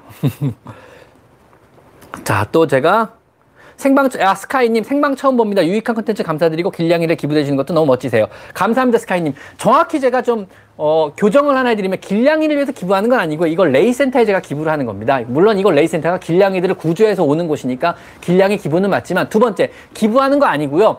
여러분한테 받은 어떤 super chat을 전달을 그냥 해드리는 겁니다. 왜냐하면은 여러분이 저한테 슈퍼챗을 줄때제 어떤 질문에 감사를 드리는 게 아니고 사실은 대부분의 super chat들이 대부분의 super chat들이 아셔가지고 이걸 레이센터에 전달해 달라고 보내주신 돈이거든요. 그래서 제가 대신 받아서 이쪽에 전달해 주시는 거 드리는 거지 제가 기부를 해, 이쪽에 하는 건 아니라는 거. 그게 알려드릴게요. 그거 조그만 차이지만 중요한 문제이기 때문에 그렇게 이해하시면 됩니다. 그래서 제가 기부하는 거 아니고요. 여러분한테 super chat을 전달받아서 이곳에 전달을 해드리고 있는 겁니다. 그렇게 하시면 될 것 같습니다. 어쨌든 스카이님 감사드립니다. 이걸 레이센터에 제가 월 말에 또 결산 봐서 잘 전달해 드리도록 하겠습니다. 그리고 제니키님 맨날 나눠서 주셨네요. 윤쌤 유튜브 보시면 지금 라방에 올라오신 질문 대부분에 대한 자세한 정보를 얻을 수. 꼭 참고하시면 좋겠습니다. 이 말 하려고 또 2만 5천을 태우셨습니다. 우리 제니 누님께서. 제니 누님 감사드립니다. 다음에 오시면 제가 또 감사 인사를 다시 한번 전달해 드리도록 하겠습니다. 가끔 고양이 데리고 병원에 오시거든요. 제니 누님은요. 그래서 제가 아주 감사하고 있는 분 중에 한 분이시고요. 뭐라 그러지? 되게 하여튼 되게 멋지신 분이세요. 실제로 보면요. 그냥 기품이 막 진짜 잘잘 기품이 넘치세요. 좀 아우라가 있다 그래야 되나? 되게 막 마, 많이 막 하여튼 그런 거 좀 있어요. 뭐 나중에 뭐 싫어할지 모르니까 말씀 안 드리겠습니다. 우동건님 오셨다. 안녕하세요, 우동건님. 우동건님이 이제 길냥이 채널 운영하시는 분이시거든요. 그래서 길냥이들 촬영하고 올리시고 후원 받아서 길냥이들 사료 뿌리고 이런 거 주로 많이 요즘에 하세요. 우동건님이 펜로스 증후군은 어떻게 하나 너무 보고 싶고 죄책감이 너무 커요. 요거는 글쎄요, 요거 되게 어려운 질문이 5천원짜리 슈퍼챗에 나왔네, 우동건님. 너무하네. 근데 다 사실은 펜로스라는 게요, 음, 뭐라 그러지? 재밌는 게 이제 펜로스 관련해서 사실은 옛날에 옛날에 옛날에 제가 어떻게 하다 보니까 이제 이거를 잘 아시는 어떤 정신과 선생님이죠. 정신과 선생님하고 상담을 좀 해본 적이 있어요. 저희도 되게 힘들어가지고 수의사가 이것 때문에 힘들어 하시는 분들이 많거든요. 왜냐하면은 수의사들도 어떤 보호자가 펜로스를 느끼거나 어떤 진료하던 고의 고양이가 결국은 이제 이제 뭐 무지개 다리를 건너거나 이러면은 이제 저희 앞에서 슬퍼하시고 우리도 진료하고 정을 줬던 애가 죽으니까 우리도 똑같이 이제 데미지를 받고 마음의 상처들을 많이 입어요. 근데 이런 상처들이 계속 누적이 되거든요, 문제가요. 그럼 우리도 이제 마음의 병을 알아요. 감기를 걸리듯이요. 근데 가벼운 감기면 좋은데 이게 이제 어떤 회복할 시간이 없이 계속 이런 종류의 상처들이 누적이 돼요. 왜냐하면 진료하던 고양이가 또 죽고 내가 좋아했던 고양이가 또 죽고 늙어서 죽고 아파서 죽고 아 죽을 건 이미 알았겠지만 이미 치료하면서 얘는 오래 못 갈 거라는 거 알고서 치료하는 거지만 그래도 우리가 그렇다고 데미지를 안 받는 건 아니거든요. 그럼에도 불구하고 알고 당해도 당하는 거잖아요. 그리고 주인이 슬퍼하고 그 과정에서 우리는 또 주인분 아파하는 사람을 또 위로해줘야 되지 또 위로를 해드려야 되잖아요. 그러면은 그 위로라는 과정이 뭐냐면 슬픔을 나눈다는 표현이 정확한 게 이게 어떤 어떤 심리학적으로 정확하게 뭐냐면요. 그분의 아픔을 나눠 받는 거예요. 파편이 튄다 그러거든요. 콜렉트럴 데미지를 받아요 우리도 똑같이. 그분의 슬퍼하는 그 슬픔이란 감정이 튀어서 우리의 파편처럼 와요. 근데 우리가 정신적으로 건강하고 정상적인 사람이라면 충분하게 받아줄 수가 있는데 우리도 이미 많은 데미지를 받고 많이 아프고 많이 슬프고 힘든 상태거든요. 마음이 계속 그 전부터 아팠으니까는요. 이게 또 데미지로 와요 또 이게 또 이제 또 회복되거나 충분한 시간이 지나면은요 다시 회복이 되겠지만 그럴 새가 없이 또 다른 파편들이 날라오는 거죠 또 다른 슬픈 감정들이 날라오는 거고요 그런 식으로 누적이 되다 보면은요 이게 나도 모르는 새 어느새 수의사가 우울증에 걸리게 되는 거죠 그리고 수의사도 아파지게 되는 거죠 굉장히 힘든 상황에 처하는 경우도 많이 있거든요 사람도 똑같이 펜로스 증후를 겪고 되게 힘들어요. 근데 펜로스라는 게 정의가 뭐냐면요. 이래저래 정의를 내려도 결국은요. 따지고 보면은요. 그 펜로스에 느끼는 그런 슬프다는 감정, 내가 무언가를 잃었다는 그 상실감 자체는요. 사람이 어린아이, 자녀를 잃은 감정하고 똑같다 그래요. 그리고 똑같은 정도로 슬프고 힘들고 아프다 그래요. 그래서 사람은요, 사람의 정신과 의사는요, 자녀를 잃은 사람을 위로하고 정신과적인 치료를 하고 자녀를 잃은 사람의 슬픈 감정을 다스리는 이런 경험을 해본 어떤 정신과 선생님이 거의 없대요. 왜냐하면 그 경우가 흔치 않은 경우라서 그래요. 그래서 거의 최고 등급이라 그래요. 근데 그걸 경험하거나 진료를 겪었던 사람이 거의 없다 그러더라고요. 근데 펜로스가 바로 그거랑 거의 똑같은 수준의 슬픔을 느낀다 그래요. 사람 자체가요. 그래서 그런 사람들을 진료를 하는 게 쉽지 않은 일이라 그러더라고요. 굉장히. 그래서 펜로스 증후군을 겪는 사람들을 정신과 의사가 어떤 걸 치료하거나 관리하고 유지하는 게 되게 힘들다 그러더라고요. 그분도요. 일단 대부분의 펜러스 증후군은 슬프다고 힘들다는 감정이에요. 그래서 정신 제 얘기가 아니고 이건 제 경험상에서 우러나온 얘기 아니에요. 왜냐하면 그런 얘기하면 큰일 나니까요. 저는 정신과 의사가 아니잖아요. 그러니까 정신과 선생님의 말을 빌리면은요. 정신과 선생님 말을 빌리면은 일단 충분하게 슬픈 게 맞대요. 슬퍼하는 감정이 맞은 거니까 충분하게 슬퍼하시라 그러더라고요. 그래서 제 영상 중에 펜러스 증후군에 대한 영상이 이미 그래서 올려져 있어요. 거기 보면 제가 정신과 선생님하고 상담해가지고 정리한 내용들을 올려드린 거예요. 제 어떤 얘기가 아니고 어떤 제 경험상의 얘기도 아니고 제가 연구한 결과 제가 겪어보니까 이렇다고 이런 얘기 아닙니다. 그런 헛소리 아니고요. 제가 정신과 성대하고 상담해가지고 나온 그 얘기를 적어서 올려드린 내용이 그 내용이에요. 그래가지고 첫째, 무조건 무조건 무조건 충분하게 슬퍼하세요. 절대 슬픔을 참으면 안 돼요. 어, 다른 데로 터지거든요. 그래서 자신이 슬프다는 걸 숨기시면 안 돼. 특히 남자분들이 많이 슬퍼요. 뭐 고양이가 죽었는데 뭐 강아지가 죽었는데 뭐 나는 일을 해야 되니까 하면서 직장도 나가고 아무렇지 않게 똑같이 생활하세요. 진짜로. 그런 영화 많잖아요. 뭐 부모님이 돌아가셨거나 사랑하는 연이 돌아갔는데 자기는 아무렇지 않게 생활을 똑같이 하는 거예요. 슬프단 감정이 난 없어. 나 안 느껴. 그러다가 나중에 결국 터지죠. 더 심하게 터져요. 왜냐하면 이걸 안 터트리면 나중에 어디서 터질지 모르는 거니 감정이라는 감정의 어떤 그런 골이라는 건 어디서 어떻게 터질지 몰라요. 위험한 감정이 돼 버리거든요. 그러니까 미리 터트려서 충분하게 슬퍼하세요. 울고 싶으면 울고요. 근데요 슬픔은 나누라 그랬잖아요. 나누는 걸 이해할 수 있는 사람하고만 나누는 게 원칙이에요. 이해할 수 없는 사람하고 나누면은요 나눠지지가 않고 더 상처로 다가온다 그래요. 그래가지고 이거를 위로해 줄 만한 사람이 이해해 줄 수 있는 사람이에요. 내 고양이가 죽어서 난 너무 슬퍼. 내 감정을 이해해 줄 만한 뭐가 있을까? 보통 같이 고양이를 키우 고나 강아지를 키우는 사람들 이해를 해줄 수 있다 그래요. 왜냐하면 어, 내 고양이가 죽으면 어떡하지? 이런 감정은 여러분 모두 느끼고 있잖아요. 얘가 만약에 간다면 어떡하지? 정말 나 어떻게 살아갈 수 있을까? 이런 감정 여러분 생, 한번 상, 지금 애기 고양이를 키우시더라도 상상해 본 적 없으세요? 애기 고양이 키우다 얘가 나중에 떠나면 나를 떠나면 내가 도대체 어떻게 살아갈 수 있을까? 이런 감정 누구나 느끼는 감정이잖아요. 그죠? 이런 감정을 느낄 수 있는 사람, 많은 사람한테 터놓고 얘기하고 슬픔을 나누고 위로를 받으세요. 그러면은 슬픔은 나눠지고요. 나눠지는 슬픔은 나를 조금 더 편하게 해요. 그럴 수 있다고 토닥토닥 두려준 사람이 필요해요. 그럼에도 불구하고 내가 어떤 일상적인 생활이 불가능하다고 느낀다. 아니면 난 그럼에도 불구하고 너무 일상적인 생활이 너무너무 힘들어 그러면요. 그때는 병원에 가보셔야 돼요. 그래서 병원에 가서 상담 더 심하게지기 전에 상담을 받으세요. 슬픈 건 정상이고 대부분의 슬픔은 한 달이 목 안 간다 그래요. 그래서 한 달 이내에 여러분은 정상적인 일상으로 돌아오셔야만 돼요. 그래서 건강한 기억만 남기셔야 돼요. 즐거웠던 기억. 얘를 좋아했던 기억, 그 다음에 얘가 하나 줬던 기쁨들, 이런 것만 생각하시는 거예요. 그게 한 달 내 완전히 그런 기억만 남으셔야 되는 게 정상적인 상황이고요. 한 달이 지나도 너무너무 슬프고 내가 못 해줬던 거, 안 해줬던 거, 내가 왜 안 해줬을까, 내가 왜 못 해줬을까, 그때 그거 좀 해줄 걸, 이런 생각을 하시면서 너무 슬퍼한 자책감, 가장 안 좋은 감정이에요. 즉, 여러분이 생각하는 상실, 펜로스의 상실감에 대한 가장 안 좋은 생각이 자책이에요. 내가 왜 안 해줬지? 하나라도 더 해줄 걸. 그때 그거 좀 사줬을 걸. 그때 병원에 데리고 갈 걸. 이런 자책감, 하등에 도움이 안 되는 여러분을 더 힘들게 하는 자책감이거든요. 그런 감정이 나중까지 남아있다 그러면 꼭 병원에 가보셔야 돼요. 그래서 상담을 해보셔야 돼요. 나의 생각이 어디가 잘못됐고, 그 생각이 왜 잘못됐으며 어떤 오류가 있고 이런 경우에는 어떤 걸 해야 되고 필요하다면 약까지 처방을 받으셔야 될 수도 있어요. 그래가지고 항상 여러분은요 어, 떤 경우에도 뭐 최선을 다해서 내 고향에 뭐 여러분 모두 최선을 지금도 다하고 계세요. 근데 나중에 가면요 더 못해준 게 생각이 나요. 어쩔 수가 없어요. 모든 사람이 정상이에요. 근데 근데 그게 당연해요. 나도 내 자식한테 잘 못해줘요. 그리고 나도 살면서 내가 후회하는 건 많아요. 근데 항상 앞을 보고 나가는 거지 그걸 생각하진 않잖아요. 그죠? 어, 못해준 거 생각하면 많죠. 살 땀이 따지면서 그거 자책으로 다가오면 안 돼요. 잘해준 거 생각하세요. 훨씬 더 많거든요. 얼마나 많은 것들을 해줬어요. 그동안 얘들한테요. 우리는 굉장히 내 한계 내에서, 내 주어진 범위 안에서, 내가 할 수 있는 범위 안에서, 현재 내 상황 안에서 최선을 다해서 우린 이미 고양이들한테 잘해주고 있는 거예요. 자책할 부분은 여기서 눈꽃만큼도 없으세요, 여러분. 뭐 더 잘해주지 않았을까? 그런 거 없어요. 지금 잘해주는 게 최선이신 거예요, 여러분. 나중에도 그런 자책감은 절대로, 절대로, 절대로 가질 수가 없어요. 아셨죠? 가질 필요가 전혀 없는 겁니다, 여러분. 어떤 경우에도요. 지금 내 상황에서 여러분 여러분의 고양이를 위해서 최선을 다해 잘해주고 있어요. 여러분 내 채널에 들어와 있는 게 그 증거잖아요. 조금이라도 잘해줘 보겠다고, 조금이라도 배워보겠다고, 내가 실수한 건지 확인하려고 내 채널에 들어와 보신 거잖아요. 그 다음에 죽어라고 앉아가지고 지금 막, 막 지금 다른 일도 해야 되고, 맛있는 밥도 먹어야 되고, 재밌는 TV 프로 많고, 재밌는, 뭐, 재밌는 사실 유튜브 영상 지금 얼마나 많아요. 지금 이 순간에도요. 막 말도 안 되게 재능 있는 분들이 엄청난 영상들을 매서 만들고 있는데도 여기 앉아가지고 끝이게 지금 질문하고 계신 게 여러분 고양이에서 지금 최선을 다하고 계시다는 증거 아니에요, 지금요. 여러분은 이 순간에도 여러분의 고양이를 위해서 최선을 다하고 계신 거예요. 지금 현재로서도요. 여기서 어떻게 하면 더 잘해줄까? 그런 거 없어요, 여러분. 잘해, 지금도 충분하게 잘하고 계세요. 단, 여러분의 생활을 지키는 범위 안에서 충분하게 잘하고 계신 겁니다. 여러분의 생활이 무너지면 안 되거든요. 근데 되게 중요한 문제예요. 자, 고양이들의 행복도 중요하지만 제가 항상 강조하는 거예요. 진짜로, 진짜로, 진짜로 제가 항상 강조하는 거예요. 고양이 행복과 삶의 질 정말 중요한 거 맞아요. 하지만요.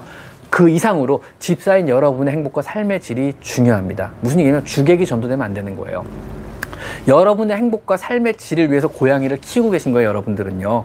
이거 되게 중요한 문제예요. 이거 바뀌면 안 돼요. 고양이의 삶의 행복을 위해서 여러분의 삶을 희생해서는 안 된다는 의미입니다. 즉, 여러분의 삶의 질과 여러분의 행복을 위해서, 여러분의 마음의 위로를 위해서 여러분은 고양이와 함께 사는 삶을 택한 거예요. 그래가지고 여러분이 막 힘들어도, 네네, 들어오셔도 돼요. 여러분이 힘들어도 여러분이 너무너무 힘들어도 고양이를 키우고 있는 거고 여러분이 막 그 어려운 와중에도 좋은 살을 사서 먹이려고 노력을 하는 거고 막 그 어려운 와중에도 힘들어도 막 적금을 깨가면서 병원에 애를 데려가는 게 그 이유 때문에 그래요. 여러분의 삶의 질과 여러분의 마음의 안정을 위해서 하는 거거든요. 근데 여러분의 삶의 질과 여러분의 안정이 깨진다는 범위까지 고양이한테 막 이렇게 할 수는 없는 거예요. 그건 불가능에 가까운 거예요. 그거는요. 항상 여러분을 먼저 구하세요. 제가 항상 하는 말이에요. 만약에 여러분의 삶의 질과 고향의 삶의 질에 어떤 밸런스를 찾지 못한다 그러면은요, 여러분의 삶의 질에 우선을 두셔야만 돼요.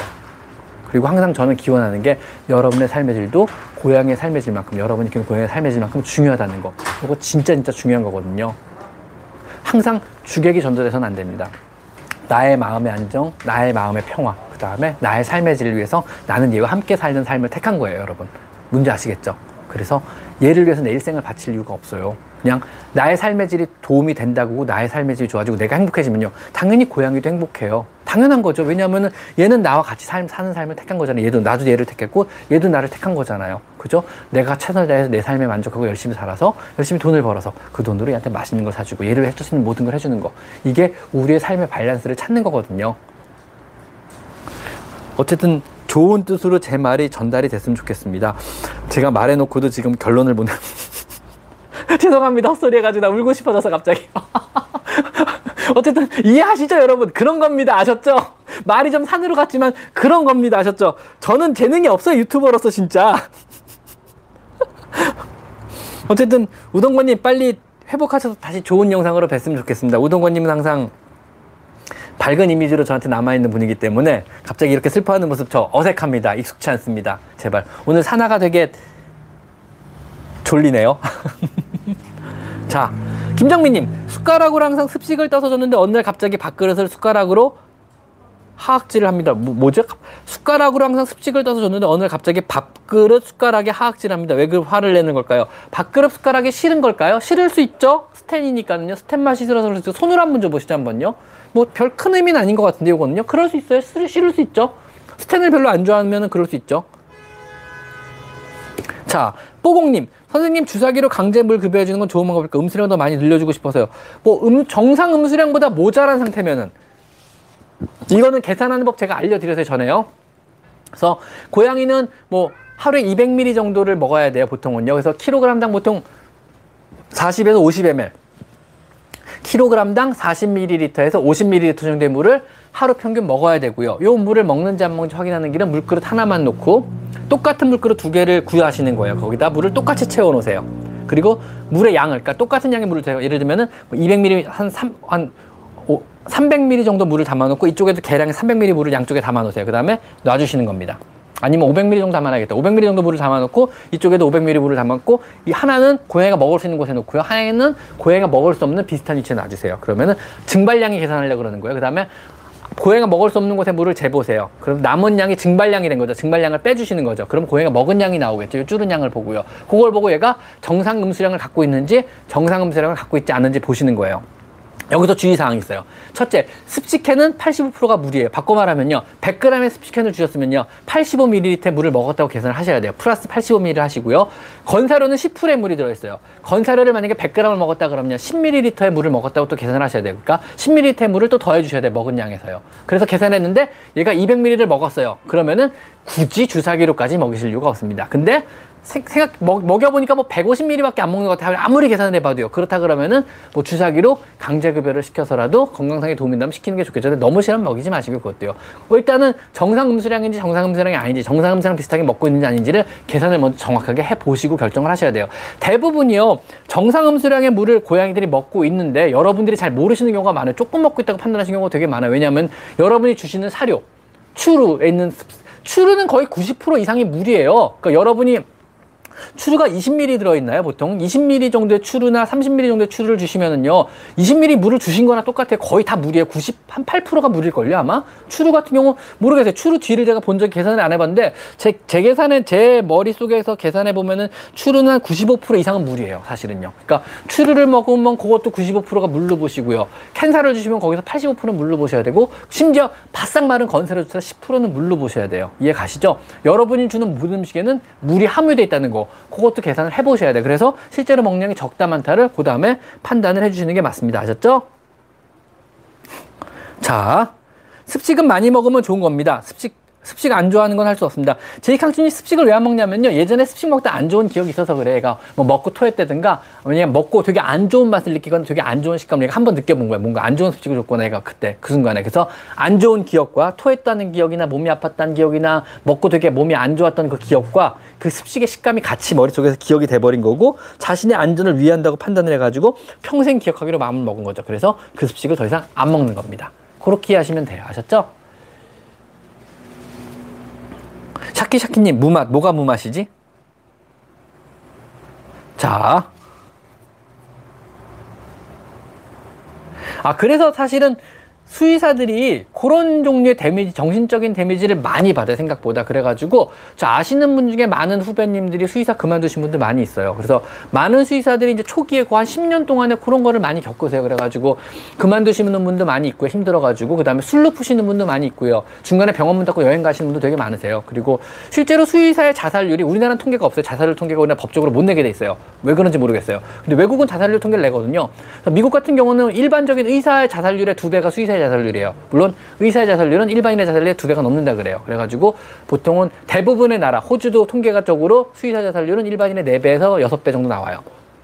영국도 일반인의 네배에서 여섯 배가 수의사 자살률, 그 다음에 호주도 그 자살률이 있고, 나머지 나라 통계는 잘 모르겠어요. 대, 대부분의 나라에서 의사의 두 배 정도 자살률이 평균적으로 나와요. 그래서 심심찮게 계속 수의사 자살 소식은 들려요. 수의사 채널 안에서도. 그 다음에 해외 토픽에서도 많이 나와요. 그 다음에 얼마 전에 대만 수의사도 자살했고, 우리나라 수의사도 작년인가 한 분 또 자살한 분도 계세요. 그래서 대부분의 경우는 너무 흔하게 겪는 죽음으로 인한 스트레스가 수의사를 자살로 몰고 있는 거 아니냐 해서 의외로 수의사들이 심각하게 우울증 알고 계신 수의사분들 제 주변에 되게 많으세요. 힘들어 하시는 분들 의외로 되게 많으세요. 그래서 수의사분들 중에 자살하시는 분들은 세계적으로 굉장히 굉장히 많으세요. 그래서 그런 수의사들도 생각보다 굉장히 힘든 직업이라는, 그러니까 우리, 우리, 우리도 힘들어요. 좀 알아주세요. 뭐 이게 아니고요. 어떤 그러니까 우리는 훈련된 사람이 아니잖아요. 정신적으로요. 사실은. 무슨 얘기냐면 사실은 정신과 의사 선생님들은요. 그런 훈련을 받으세요. 모든 정신과 과정에 내가 알기로 트레이닝을 받게 돼 있어요. 그래서 자신의 어떤 상대의 슬픔의 감정에 어떤 파편을 닿지 않도록 상대의 슬픔을 상자에 집어넣고 객관화시키는 이런 과정들이 따로 있다 그러더라고요. 그래가지고 아무리 상대가 슬퍼야 되고 결국에 객관적으로 바라봐요. 신처럼요, 정말요. 삼자의 입장에 설정하게. 그래서 그게 자신의 마음에 어떤 오염, 오염되지, 자신의 마음을 오염시키지 않게. 그래야지 진단이 되잖아요. 왜냐하면, 아, 의사가 사, 자기 가족을 어떻게 치료해요? 뭐 치료 못해요. 수술도 못하게 돼 있어요. 서로 막아요. 왜냐하면 감정이 되면, 감정이입이 되면 안 되거든요. 그래서 의사라는 직업 자체는, 수의사라는 직업도 마찬가지라고 보지만, 의사라는 직업 자체는요, 객관적으로 상대를 바라봐야지 사랑하는 사람을, 뭐, 환자를 사랑하면 안 되잖아요. 뭐, 가끔 가다, 뭐, 좀, 좀 곁다리 말을 쓰는데, 저 선생님은 뭐, 가, 뭐 가끔 그런 수의사 채널에 올라오는 말에서 선생님은 강아지를 사랑하지 않나 봐요. 선생님은 고양이를 사랑하지 않나 봐요. 저는 그런 생각을 해야 객관적으로 여러분 돌맞을 소리인지 모르겠지만요. 우리가 강아지, 고양이를 사랑하면 좋지만 사랑을 꼭 해야 되는 직업은 아닙니다. 우리는 치료를 하는 직업이잖아요. 치료를 잘해야 되는 직업이지 사랑을 한다고 치료를 더 잘하는 건 아니거든요. 이거 잘못된 착각이에요. 그리고 사랑을 너무너무 정을 주면 오히려 치료가 안 될 가능성이 높아요. 방해를 될 가능성이 더 높아요. 오히려요. 그래서 자기 강아지 자기 고양이 치료 잘 못해요. 진짜 솔직히 말하면 저도 제 강아지나 제 고양이 아프면 저 딴 병원 데리고 가요. 심심이죠. 내가 수술 못해요. 저 손 떨려서 딴 병원 수술해달라 그래요. 제가 잘하는 병원 가가지고요. 자 오해는 하지 마시고요. 의사도 마찬가지예요. 환자를 사, 의사가 환자를 사랑하진 않잖아요. 객관화 시켜야 되거든요. 정신과 의사가 특히 그래요. 정신과 진료를 할 때는요. 상대방의 감정을 감정이 내 감정이 오염되지 않도록 객관화 시켜서 바라보게 돼요. 그다음에 두 번째, 상대방의 어떤 그 감정의 동요가 어, 나의 어떤 과거의 회상과 맞물리면 안 돼요. 왜냐, 예를 들면 내가 옛날에 슬펐던 기억에서 비슷한 경험을 해가지고. 근데 상대방이 그 얘기를 하면 내가 갑자기 슬퍼지잖아요. 그런 경험 여러분 다 있으시잖아요. 그 감정의 동화를 느끼는 거잖아요. 그게 있으면 안 돼요. 그래서 마음의 크를 다 제거해요. 그래서 정신과 의사분들도 다른 정신과 분들의 상담을 통해 가지고 내가 과거에 있었던 슬픈 일이나 이런 거 다 객관화 시켜버려요. 미리 다. 그래서 감정의 동요가 거의 없어요. 어, 상대방이 어떤 말을 해도 나는 감정의 동요를 안 하게 이미 훈련이 돼 있는 분들이세요, 이분들은요. 그래서 그분들은 상대방이 슬퍼하고 이런 거에 대해 흥게 안 하고 객관해서 바라보고 거기다 적절한 조치나 상담을 해드리는 분인데 우린 그런 훈련을 전혀 받지 않았어요.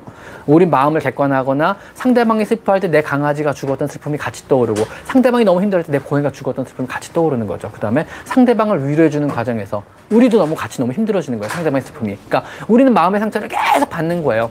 그리고 더군다나 내가 사랑하고 내가 좋아하고 내가 이뻐했던 그 애들이 죽음에 같이 또 슬퍼해지는 거죠. 이런 감정들이 감정 막 마음이 걸레처럼 찢어진다는 표현을 하게 누가 누구 표현을 비르냐면은 마음이 걸레처럼 찢어지는 것 같은데 뭐 이런 표현도 듣기도 하는데 힘들어요 진짜로요. 그래서 수의사는 항상 죽음을 가까이 접하는 직업이에요. 의사보다 훨씬 훨씬 더 많이요. 무슨 얘기냐면요. 의사도 힘들어요. 왜냐면 죽음을 접하는 직업이라 힘든 거예요. 그 의사분들이 왜 술을 마시는지, 의사분들이 왜 자살을 많이 하시는지, 이런 것들이 죽음을 접해서 그러는 거거든요. 옆에서 죽음을 접하고 그 죽음을 막을 수 없다는 허망함, 뭐 실패감, 좌절감, 이런 것들이 누적된다 그래요. 수의사들도 똑같아요. 근데 의사분들보다 더 많은 죽음을 옆에서 접하게 되는 거죠. 그러니까 그만큼 더 많이 힘든 거죠, 상대적으로. 그래서 수의사라는 직업이 그렇게 어, 쉬운 직업은 아니시고요. 많은 분들이 처음에 시작했다가 의외로 많은 분들이 접으세요. 그만두시고 난 못할 것 같아. 나 너무 힘들어서 그만둘래요. 이러고 의외로 그만두시고 특히 여자 수의 선생님들 마음 약하신 분들이 결혼하고 그만두신 분들이 다 그런 경우가 되게 많으세요. 나 힘들어서 안 할래 이러고요.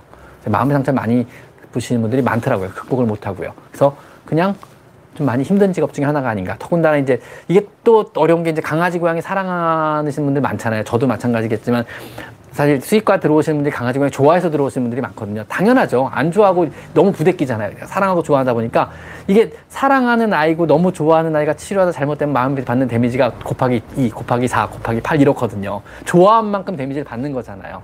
그러니까 더 힘든 거죠, 사실은요. 그래서 그렇게 좋은 뭐 그렇게 막 모르겠어요. 좋은 면 보지 마시라. 수의사의 어떤 난 강아지 고양이 좋으니까 수의사가 될 때 이것도 좋겠지만 순진무가 생각 좋겠지만 그 이면도 한 번쯤 생각해 봤으면 좋겠어요. 왜냐하면 의외로 되게 고달프고 힘든 직업일 수도 있다는 것도 한 번쯤 생각해 봤으면 좋겠습니다. 그렇다고요. 그냥 자 또 볼까요? 아 계란말이님 후원자 등급 감사드립니다. 항상 자 제가 항상 말씀드리는 거지만 제가 후원자 등급에서 해주 올려드리는 따로 올려드리는 정보성 글이나 따, 후원자 등급만이 볼 수 있는 어떤 재미있는 영상이나 이런 건 전혀 없어서 죄송하지만 저는 항상 모든 정보는 공유된다고 믿는 사람이기 때문에 따로 앞으로도 만들 계획은 없습니다. 그럼에도 불구하고 후원자 등급이 되시고 후원자 등급을 유지해 주시는 모든 분들께 진심으로 감사드립니다. 제가 후원자 등급 인 분들께서 질문하시는 질문만큼은 언제든지 꼭 답변을 꼭 해드리도록 하겠습니다. 정말 감사드립니다. 자, 자, 다시 한번 말씀드리는데 제가 모든 질문에 답변은 못 해드리고 있습니다. 당연하죠. 어떻게 방법이 없겠더라고요. 그건 아무리 말을 빨리 해도 이게 도저히 안 돼요. 그래가지고, 그리고 모든 또 어떤 슈퍼챗 질문에도 답변을 다 못 드리는 경우도 있어요. 그건 죄송스럽게 생각하고요. 대신요, 이 라방이 끝나면 라방제 영상 제가 안 지워. 이번이 51화째 라방인데 하나도 안 지웠어요. 그동 라방은요. 라방을 안 지우고 있으니까는요. 이 라방글 밑에다가 질문글을 댓글로 남겨주시면요. 제가 내일 아침 출근해서 모든 질문글에 답변을 꼭 다 달아드리도록 하겠습니다. 그게 이제 라방에 끝까지 남아서 질문까지 남겨주신 분들에 대한 도의라고 생각해가 도리라고 생각해가지고요. 내일 오전에 출근해가지고 거기까지 내일 출근해서 본 것까지의 모든 질문 글에는요 꼭 답변을 해드리겠을 테니까 질문 글 꼭 남겨주시면 감사하겠습니다. 아셨죠? 그래서 너무 실망하거나 너무 노여하지 마시고요. 너무 분노해하지 마시고요. 그냥 가볍게 질문 글 남겨주시면은요 제가 꼭 답변을 남겨드릴 거고요. 두 번째 어, 정말 정말 급한 질문인데 답변을 못 받았다 이러신 분, 그 정도 급한 질문이면요. 지금 여기서 질문하실 시간 없으세요. 빨리 병원으로 데리고 가세요. 부디, 부디 부탁인데, 정말 정말 급하게 필요한 답변이 필요한 질문은요. 그거는 고양이 안위와 관계된 문제이기 때문에 지금 그냥 빨리 병원으로 데리고 가시거나 지금 그냥 빨리 동물병원에 전화해가지고 처치를 받으시는 거를 권장드리겠습니다.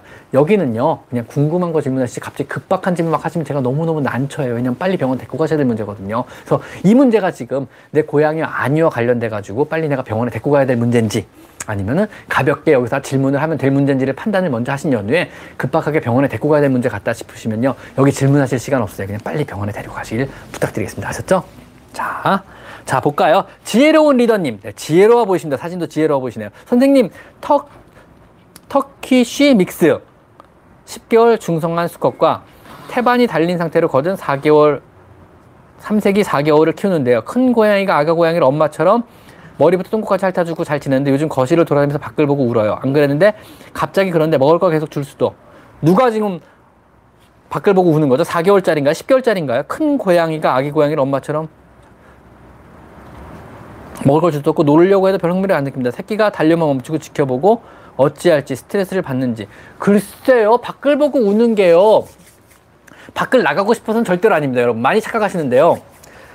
밖은 가다 이제 고양이 산책시켜도 되나요? 라고 물어보시는 분들이 있어요. 근데 뭐 밖을 보고 울어요, 밖을 동경해요. 이거, 이게 밖 을 나가고 싶어서 그러는 건 아니에요. 무슨 얘기냐면요.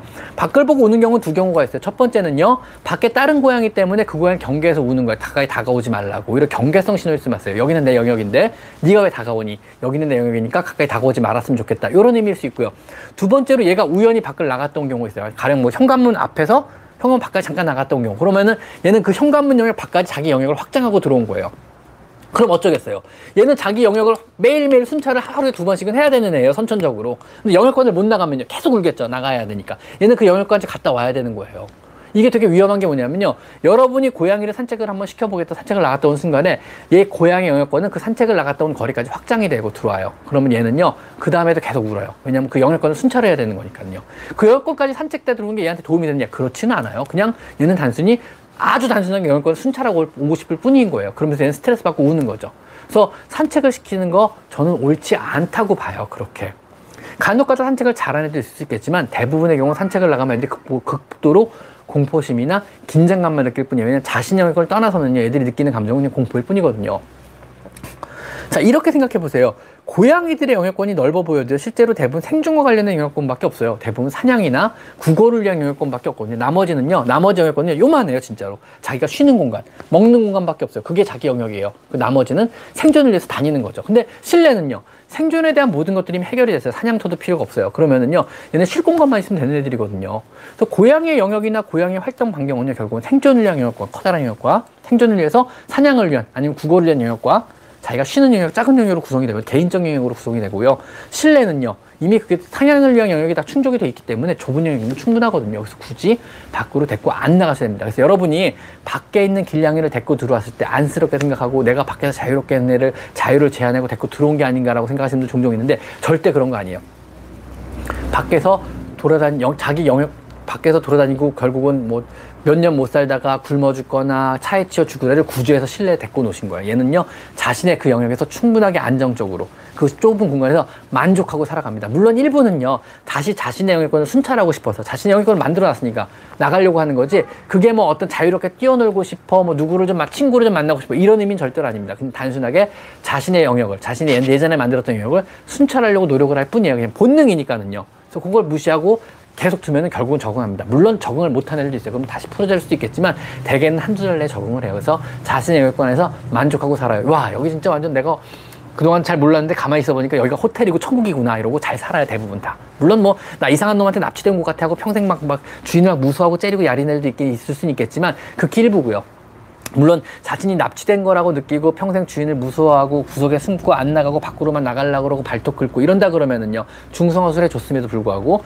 그런다 그러면 결국 제 영역권에 풀어줘야겠죠 그런 애들은요 근데 한두 달 지나서 대부분의 경우 적응을 한다 그러면요 그 영역권에 안정적으로 잘 살아가고 있는 아이니까는요 굳이 다시 풀어놓으려고 하거나 내가 얘의 자유를 제한했구나 내가 잘 노는 애를 잡아서 좁은 데 가둬놨구나 이런 생각 이런 죄책감을 가질 필요는 눈꽃만큼도 없습니다 진짜로요 아셨죠? 그래서 요거는 별 문제는 아닐 것 같습니다. 그래서 그냥 얘랑 잘 지내고 잘 지낼 것 같습니다. 일단은요. 자, 티미님 후원자는 급 감사드립니다. 제이슨 팡님도 역시 후원자 등급 진심으로 감사합니다. 다시 한번 강조할게요. 여러분 후원자 등급 되셔도요. 제가 여러분이 올리는 질문에 답변은 중간중간 체크해서 후원자 등급만 따로 질문글을 볼 수 있거든요. 어느 채널의 질문, 어느 영상의 질문을 해도요. 질문 답변해드릴 수 있겠지만 제가 역시나 어떤 후원자 등급 분들만을 위한 어떤 회원분들만을 위한 특별한 영상을 제작할 일은 앞으로도 없고 뭐 갑자기 내가 갑자기 뭐 브이로그를 막 찍어가지고 뭐 윤샘 먹방 뭐 해가지고 뭐 오늘은 치킨을 먹었어요 뭐 하면서 오늘 어디 좋은 데 다녀왔어요 뭐 아니면은 뭐 윤샘 패쇼에 가다 뭐 이런 거 찍은 다음에 내가 뭐 후원자 등급 분들을 위한 영상으로 따로 올리는 일은 없습니다. 절대로 없습니다 기대도 하지 마십시오. 그런 거 없고요. 저는 그냥 똑같은 정보 영상을 앞으로도 꾸준하게, 꾸준한 말이 생명일 것 같아요. 저는요. 전 그거밖에 없어요. 어떤 스타성 없는 사람이기 때문에 저 그거밖에 없어요. 그래서 꾸준하게 똑같은 양질의 정보 영상을 모든 사람이 볼 수 있게, 모든 사람이 같은 시간에 볼 수 있게 똑같이 저는 올릴 거거든요. 그래서 앞으로도 후원자 등급만을 위한 어떤 영상을 올리긴 저 먹방 안 해요. 없습니다. 아셨죠? 자, 룸, 루미 세젤리님. 아, 세상에서 제일 예쁜 애가 룸인가요? 루미가 세젤, 어디 보자. 아, 이쁘게 생겼네. 자, 3개월 페르시안입니다. 며칠 전부터 매일 몇 번씩 꿀렁거리고 흑흑거려서 밥그릇을 높여줬습니다. 그런데 오늘 처음으로 토했어요. 투명한 색에 약간 털이 나왔는데 정상적인 hairball 구토 맞죠? 털이 나왔으면요. 어떻게 하면 구역질이 줄어들까요? 제 얼굴로 오일, 로션을 자꾸 하려는데 영향이 있나요? 일단 로션, 오일 때문인 것보다는 사료일 가능성이 높으니까 사료 한번 바꿔보시고요. 사료 그릇 조금만 높여보세요. 사료 바꾸면 좋아지는 경우 이런 경우 많이 있거든요. 그 다음에 빗질 좀 열심히 해주세요. 무슨 얘기냐면요. 빗질을 열심히 열심히 하면요. 얘가 구루밍을 해서 먹을 털들이 줄어들어요. 왜냐하면 내가 털을 솎아줬으니까 이렇게 한번 사나 볼까요? 이거 보이세요? 장난 아니에요. 지금 공 만 들어요. 내가 사나 앉아가지고 10분만 이렇게 털 뽑으면요. 이걸로 이거 벌써 공 만들었어요. 보이세요? 털공 만들었어요. 이건요. 보이세요? 이거 지금요? 보이시죠? 지금 세 번 뽑았는데 털공에 만들어져요. 바꿔 말하면 이거를 얘가 구루밍을 하면서 할른 거예요. 보이시죠? 이 털들이요. 구루밍 하면 이걸 먹으니까 먹은 hairball이 많이 쌓이면 어떻게 해서 토해내야겠죠. 그래서 토해내는 거거든요. 그래서 구름, 특히나 봄, 이맘때가 털갈이 한참 시기잖아요. 봄, 가을 절로요. 그러니까 지금 되게 열심히 빗질 해 주셔야 돼요. 그래서 털을 토하면 반성하세요. 아, 내가 빗질을 안 해줬구나. 아, 내가 brushing을 안 해줬구나 하고 열심히 brushing 해세요. 브러쉬라면 손으로라도 해주세요. 손으로. 물 적신 손으로 brushing 좋은 방법이고 고무장갑 끼고요. 라텍스 글러브 낀 다음에 손에다 스프레이를 물을 뿌리세요. 그 다음에 이렇게도 이렇게 하면 진짜 많이 빠져요. 그것도 좋은 방법이에요. 맨손 grooming도 좋은 방법이에요. 뭐 brushing 스프레이를 팔거든요. brushing 스프레이 뿌려가지고요. 손으로 슥슥슥 해주는 것도 좋은 방법이고요. brushing용 브러쉬 가지고 해주셔도 돼요. 여러 가지 brushing 방법이 있어요. 제 영상 중에 고양이 손질법, 고양이 브러쉬법이라는 영상이 따로 있거든요. 그거 보시면 고양이 빗질료 이런 게 여러 가지로 나와 있어요. 고양이 털을 어떤 결대로 해주셔야 되고 어떻게 마무리해줘야 되고 뭐 고무장갑도 있고 맨손으로 해도 되고 브러쉬는 이런 종류 이런 종류도 있으니까 원하는 거 써주시고 털 짧은 애들은 이런 식으로 해주고 물도 묻혀서 해주시고 brushing 스프레이도 써줘 보시고 이런 여러 영상들이 있으니까 그거 보시고 고양이 맨손 목욕이나 이런 거 한번 시켜주세요. 그래서 털을 막 자꾸 자꾸 솎아주세요. 미리 빠질 털들을 미리 다 빼주는 거예요. 그러면은 그루밍을 스스로 하더라도 털을 덜 먹게 되고 털을 덜 먹으면 구토를 덜 하겠죠. 헤어볼을 덜 토하겠죠. 어차피 헤어볼이 여러분의 위장을 막아서 수술까지 갈 경우는 없다고 보셔도 여러분 인생에서 거의 없을 거예요.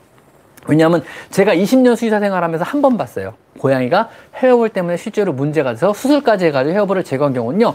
제가 저희 병원 고양이 되게 많이 와요. 많이 진료를 하는 병원이 옛날부터요. 근데도 불구하고 제가 20년 수의사 생활, 저 원장질만 20년 차입니다. 무려 원장질 20년 차에 한 번 봤어요. 제가 진짜 딱 한 번 봤어요. 저 나머지 못 봤어요. 실제로 헤어볼이 구토를 해내거나 설사로 나오면 나왔지 이게 실제로 위장을 막아서 막 장 중첩까지 이루어져 가지고 수술까지 하는 경우 진짜 한 번밖에 못 봤거든요. 그래 그럴 만큼 뭐 위장에 그렇게 심각하게 문제를 미치지 않지만 구토를 일으키거나 설사를 일으킬 수 있거든요. 그러니까 너무 큰 걱정하지 마시고 그냥 부, 브러싱 열심히 해주세요. 그리고 그래도 토한다 그러면 사료를 한번 바꿔보세요. 사료 알러지일 경우 있어요. 사료에 갑자기 알러지 생기는 경우 되게 많거든요. 그래서 사료를 한번 조금 더 범용적인 사료를 바꿔주면 아마도 해결이 되지 않을까. 6시 50분, 10분 남았습니다, 여러분. 제가 왜 목이 아파지나 했습니다. 여러분, 잠시만요. 먹방까지는 하지만 커피 한 잔만 마시고 갈게요. 목이 좀 아파옵니다.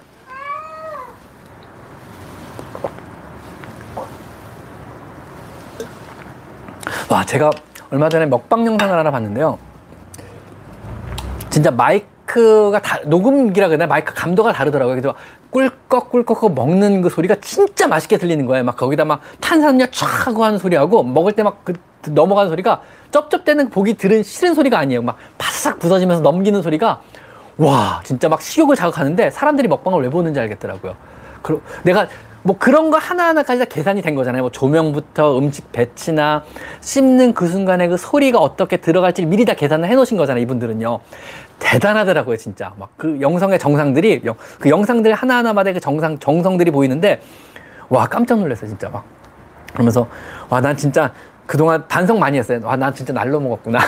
난 진짜, 나 영상 되게 쉽게 찍었거든요, 그동안. 왜냐면 저 지금도 되게 쉽게 찍고 있잖아요. 혼자 앉아가지고 삼각대 하나 딱 놓고 앉아서 그냥 이러고 그냥 제가 아, 여러분이 질문한 거에 대해서 아는 거 우 떠들고 딱 끝내고 있잖아요, 지금요. 그러니까 저는 그런 여, 그분들의 영상들을 보면서 어, 얼마나 정성이 많이 들어갔는지 보이거든요. 그러면서 와, 난 진짜 그동안 날로 먹었구나. 그러면 그 되게 반성 지금 많이 하고 있어요. 사실 요즘에 가, 요즘에 뜨는 것들 보면서 요즘에 가끔 요즘에 이제 고민을 하잖아요. 왜냐면 너무 많은 분들이 이제 들어와서 보시니까 저도 이제 겁나는 거죠. 무섭고요. 굉장히 많은 분들이 들어와서 제 방송들을 봐주고 계시고 이제 구독자가 7만이 넘어서 8만이 육박하고 있는데 많은 분들이 구독하시니까 저도 영상을 신경 써야 되잖아요. 본 다른 영상들 보면서 반성들 되게 많이 하고 있는데 사실은 여기서도 어떻게 해볼 방법이 제가 없어요. 혼자 하는 거에 한계 이게 솔직히 내가 혼자서 뭐 어떻게 뭐 어떻게 뭐 더 할 수 있는 방법은 없겠더라고요. 그래서 한계인데 그냥 감사하고 있어요. 그냥 감사만 할 뿐이야 보면서 와 날로 잘 먹었다 그동안 이러면서 와 이 정도 수준의 영상을 이 정도 구독자가 모이다니 정말 감사합니다 여러분 막이 이, 이 생각밖에 없어요. 솔직히 말하면 진짜 감사드립니다 여러분 막 이 생각밖에 없어요. 그래서 그냥 지금도 최선을 다해서 좀 좋은 정보라도 전달을 해드려야지 이 생각밖에 없습니다. 솔직히 말하면요. 어쨌든 간에 네, 왜, 왜 무슨 말 하다 또 여기로 넘어갔죠? 어쨌든 그래서 아 지금 내 커피 마시다 갑자기 꿀꺽, 꿀꺽 소리 안 들어간다 그, 생, 그 생각을 하다 이 말로 넘어갔군요. 의식의 흐름이 그렇게 됐습니다 지금. 의식의 흐름이 어떻게 됐냐면은요. 커피를 마시면서 내가 커피 목 넘김 소리가 과연 마이크로 들어갈까 이 생각을 하다가 아 맞다. 며칠 전 먹방을 봤는데 이렇게 의식의 흐름이 진, 진행이 된 겁니다. 이해 양해를 부탁드립니다. 가끔 산으로 갈 수 있으니까는요. 자 진경민님. 아, 진경민님 오늘. 쌤 감사드립니다 진경민님. 진짜 진경민님은 정말 정말 감사한 분 같아요, 정말. 쌤, 아기 냥이가 난청에 있는 고양이한테 계속 귀찮게 하는데 괜찮아요. 어찌할지 방법을 알려달라세요. 손방망이질을 해야만 멈춘대요. 난청에 있는 고양이가 하악질을 해도 아기 냥이가 그걸 눈으로만 봐야만 멈춘대요. 관계복이나 난청에 있는 고양이가 해줄 수 있는 게 무엇이 있을까요? 일단 난청에 있는 고양이는 난청하고 상관없는 문제이거든요. 난청이 있다고 해서 전혀 못 듣는 건 아니에요. 바꿔 말하면요. 그래도 둔탁한 소리들은 다 들어요. 어, 여러분, 혹시 귀 안에 이어폰, 골전도 이어폰이라고 아세요? 우웅하고 진동으로 모든 소리를 듣는 그러니까 의외로 진동으로도 소리를 많이 느껴요. 뇌 울림이나 몸의 울림으로도 소리를 우리 느낄 수가 있고요. 특히나 소리가 안 들려도 북소리 같은 거 느낄 수 있잖아요. 바꿔 말하면요. 난청인 고양이라도요. 실내 생활하는데 아무런 불편함을 못 느낀다는 얘기예요. 발바닥으로도 소리를 들어요. 다른 고양이가 타닥타닥 뛰어오는 소리가 발바닥의 진동을 통해서 내 머리를 울리거든요. 그러면서 모든 소리가 대충 들어오고 그 발바닥의 울림으로 어느 쪽에서 어떤 고양이가 어느 정도 속도로 다가오고 있다고 다 느껴요. 소리를 안 들어도 먹어도 괜찮다고요. 그러니까 굳이 난청이다, 난청이 아니다는 전혀 문제가 안 되는 문제고요. 이거는 그냥 에너지감이 높은 똥꼬 발랄한 어린 고양이가 에너지감이 떨어지는 다 큰 성묘 고양이 귀찮아서 죽겠고 난 너랑 놀기 싫은데 자꾸 귀찮게 하니까 내가 짜증이 나는 거죠. 그래서 짜증 나는 고양이와의 문제예요. 즉 이 귀찮아하는 고양이와 똥꼬발랄 고양이 간의 문제고요. 이런 경우 위로를 해줘야 될 대상은 누굴까요? 제재를 한다고 똥꼬발랄한 고양이가 제재가 되진 않아요. 여러분이 중간에 개입을 한다 그래서요. 이거는 난청 고양이, 즉 다시 말해서 귀찮음을 무릅쓰는 고양이를 자꾸 위로해주고 달래주고 맛있는 걸 주셔야 돼요. 즉 얘가 지금 귀찮으면 무릅써야 되는 입장이거든요. 누굴 위로해야 돼? 그럼 똥꼬발랄한 고양이가 아니잖아요. 얘잖아요. 얘를 자꾸 위로해주고 네가 좀 봐주면 어떻겠냐고 맛있는 것도 주고 얘를 좀 많이 놀아주고 이러 이러시는 수밖에 없어요. 그래서 얘가 묵인하고 허용해주기 전까지는 이 상황이 계속 지속이 될 거예요. 아니면은 이 고양이가 나이가 들어서 이제 더 이상 귀찮게 안 할 때까지. 왜냐면 얘는 자꾸 주변의 모든 것들이 신기하고 재밌고 똥꼬발랄하고 놀아야 되는 애거든요. 그래서 어린 고양이는 지칠 때까지 놀아주세요. 얘를 좀 덜 귀찮아하게. 얘는 달래주시고 맛있는 거 많이 주세요. 자꾸 위로를 해주세요. 고마워, 수고했다. 네가 위로가, 네가 참 고생이 많았구나. 네가 귀찮지? 좀만 더 참아보렴. 이런 식으로 해주시는 수밖에 없어요. 양쪽을 다. 얘는 놀아줘가지고 진을 빼버리는 거죠. 위로해주는 게 아니고 진을 빼버리세요. 더 이상 얘를 귀찮게 안 하도록요. 그래서 지금 문제는 이거 합사 관련된 문제, 전형적인 합사 문제예요. 에너지감이 높은 똥꼬발랄한 고양이가 에너지감이 떨어지고 귀찮고 노는 거 싫어하고 주위에 조, 조용한 상황을 즐기니까 그러니까 아무래도 난청이면은 에너지감이 떨어지고 좀 더 조용한 생활을 즐기려고 노력을 해요. 귀찮은 무릎 쓰는 거 싫어하거든요. 어쨌든 나이 든 고양이랑 똑같은 경우죠. 얘가 자꾸 달겨들고 얘는 귀찮은 거죠. 얘는 놀자 그러고요. 즉 할아버지한테 손녀 애, 손녀딸 맡기고 할아버님 손녀딸하고 좀만 놀아주세요. 저 회사 갈게 이로 나가버린 거예요. 할아버지 솔직히 말하면 손녀딸 오는 거 안, 요즘에 그렇게 안 좋아하세요. 그냥 귀찮아하세요. 힘들어 죽겠고. 왜냐하면 하, 그 할아버지는 노인정 가서 장기도 드셔야 되고 체스도 드셔야 되고 바둑도 드셔야 되고 할 일 되게 많잖아요. 요즘 뭐, 뭐 어디 나가가지고 쇼핑도 좀 다니셔야 되고 아니면 뭐, 뭐 이런 거 재밌는 게 얼마나 세상에 널렸는데 드라이브도 해야 되는데 손녀딸 하루 종일 보고 앉아서 보고 있어야 되는 거 얼마나 귀찮아. 손녀딸은 그래서 할아버지 이건 뭐예요? 따라다니고 귀찮게 하는 거죠. 옛날에 나 특별하게 할 일 없고 핸드폰 스마트폰도 없고 없고 동네 할아버지들 모임도 없고 이럴 때나 할아버지들이 앉아가지고 손녀딸 보는 재롱에 사는 거지. 요즘에 즐길 거리가 얼마나 많아요. 나이 드신 분들도요. 막 스마트폰만 받아. 어 김노인 뭐해? 우리 자전거 타러 가자. 뭐 김노인 뭐해? 막 계속 카톡 올 거 아니에요. 자전거 타러 나가야 되고 공원도 나가야 되고 재밌는 게 얼마나 카페도 다니셔야 되고 카페가 얼마나 좋은 데가 많은데 놀 거 많은데 손녀딸 붙여놓고 놀지도 못하게 하면 어떻게 해요? 무슨지 아시겠죠? 그거랑 똑같아요. 궁합도요. 그러니까 합사란 과정이요. 바꿔 말하면 얘가 귀찮을지 안 할지를 먼저 고민을 한 다음에 새 고양이를 들이셔야 되는 거예요. 똥꼬발라는 애기 고양이 두 마리를 처음부터 합사한다. 아무런 문제 안 돼요. 합사 성공률 100%입니다. 근데 나이가 든 고양이 이미 있는 상태에서 3개월, 4개월 된 한참 똥꼬발라라고 막 에너지감 넘치고 놀자고 뛰어 막 들찌는 고양이를 들였을 때 합사 성공률은 30% 미만이에요. 그때는요. 왜냐하면 얘는 달겨들고 얘는 피할 테니까는요. 얘가 얼마큼 묵인해주느냐, 묵인해주는 그 범위에 따라서 얘가 얼마큼 이해심이 깊으냐 그거에 따라서 얘를 받아들이냐 안 받아들이냐 결정이 나는 거예요. 여러분의 의사랑은 상관없는 문제예요. 거예요. 그리고 이 똥꼬발랄한 고양이 의사랑도 상관없는 거예요. 얘만 중요한 거예요. 얘의지고 얘의사예요. 내 영역권에 나 혼자 잘 지내고 있었는데 어 미, 미친 죄송합니다. 미친 똥꼬발랄한 고양이가 들어왔어요 지금요. 내가 이 새끼를 어떻게 하지 문제. 그 게임이에요 지금 여러분. 그 게임에서 얘가 어떤 판단을 내리냐에 따라서 얘가 어떤 결정을 내냐에 따라서 모든 상황이 결정이 되는 거예요. 그 결정에 따라서 여러분은 머리가 터질 수 있는 거고 아니면 되게 행복하게 윈윈하는 해피엔딩이 될 수 있는 거예요. 그럼 누굴 잘해줘야겠어요? 할아버지를 잘해드려야겠죠. 할머니를 잘해드려야겠죠.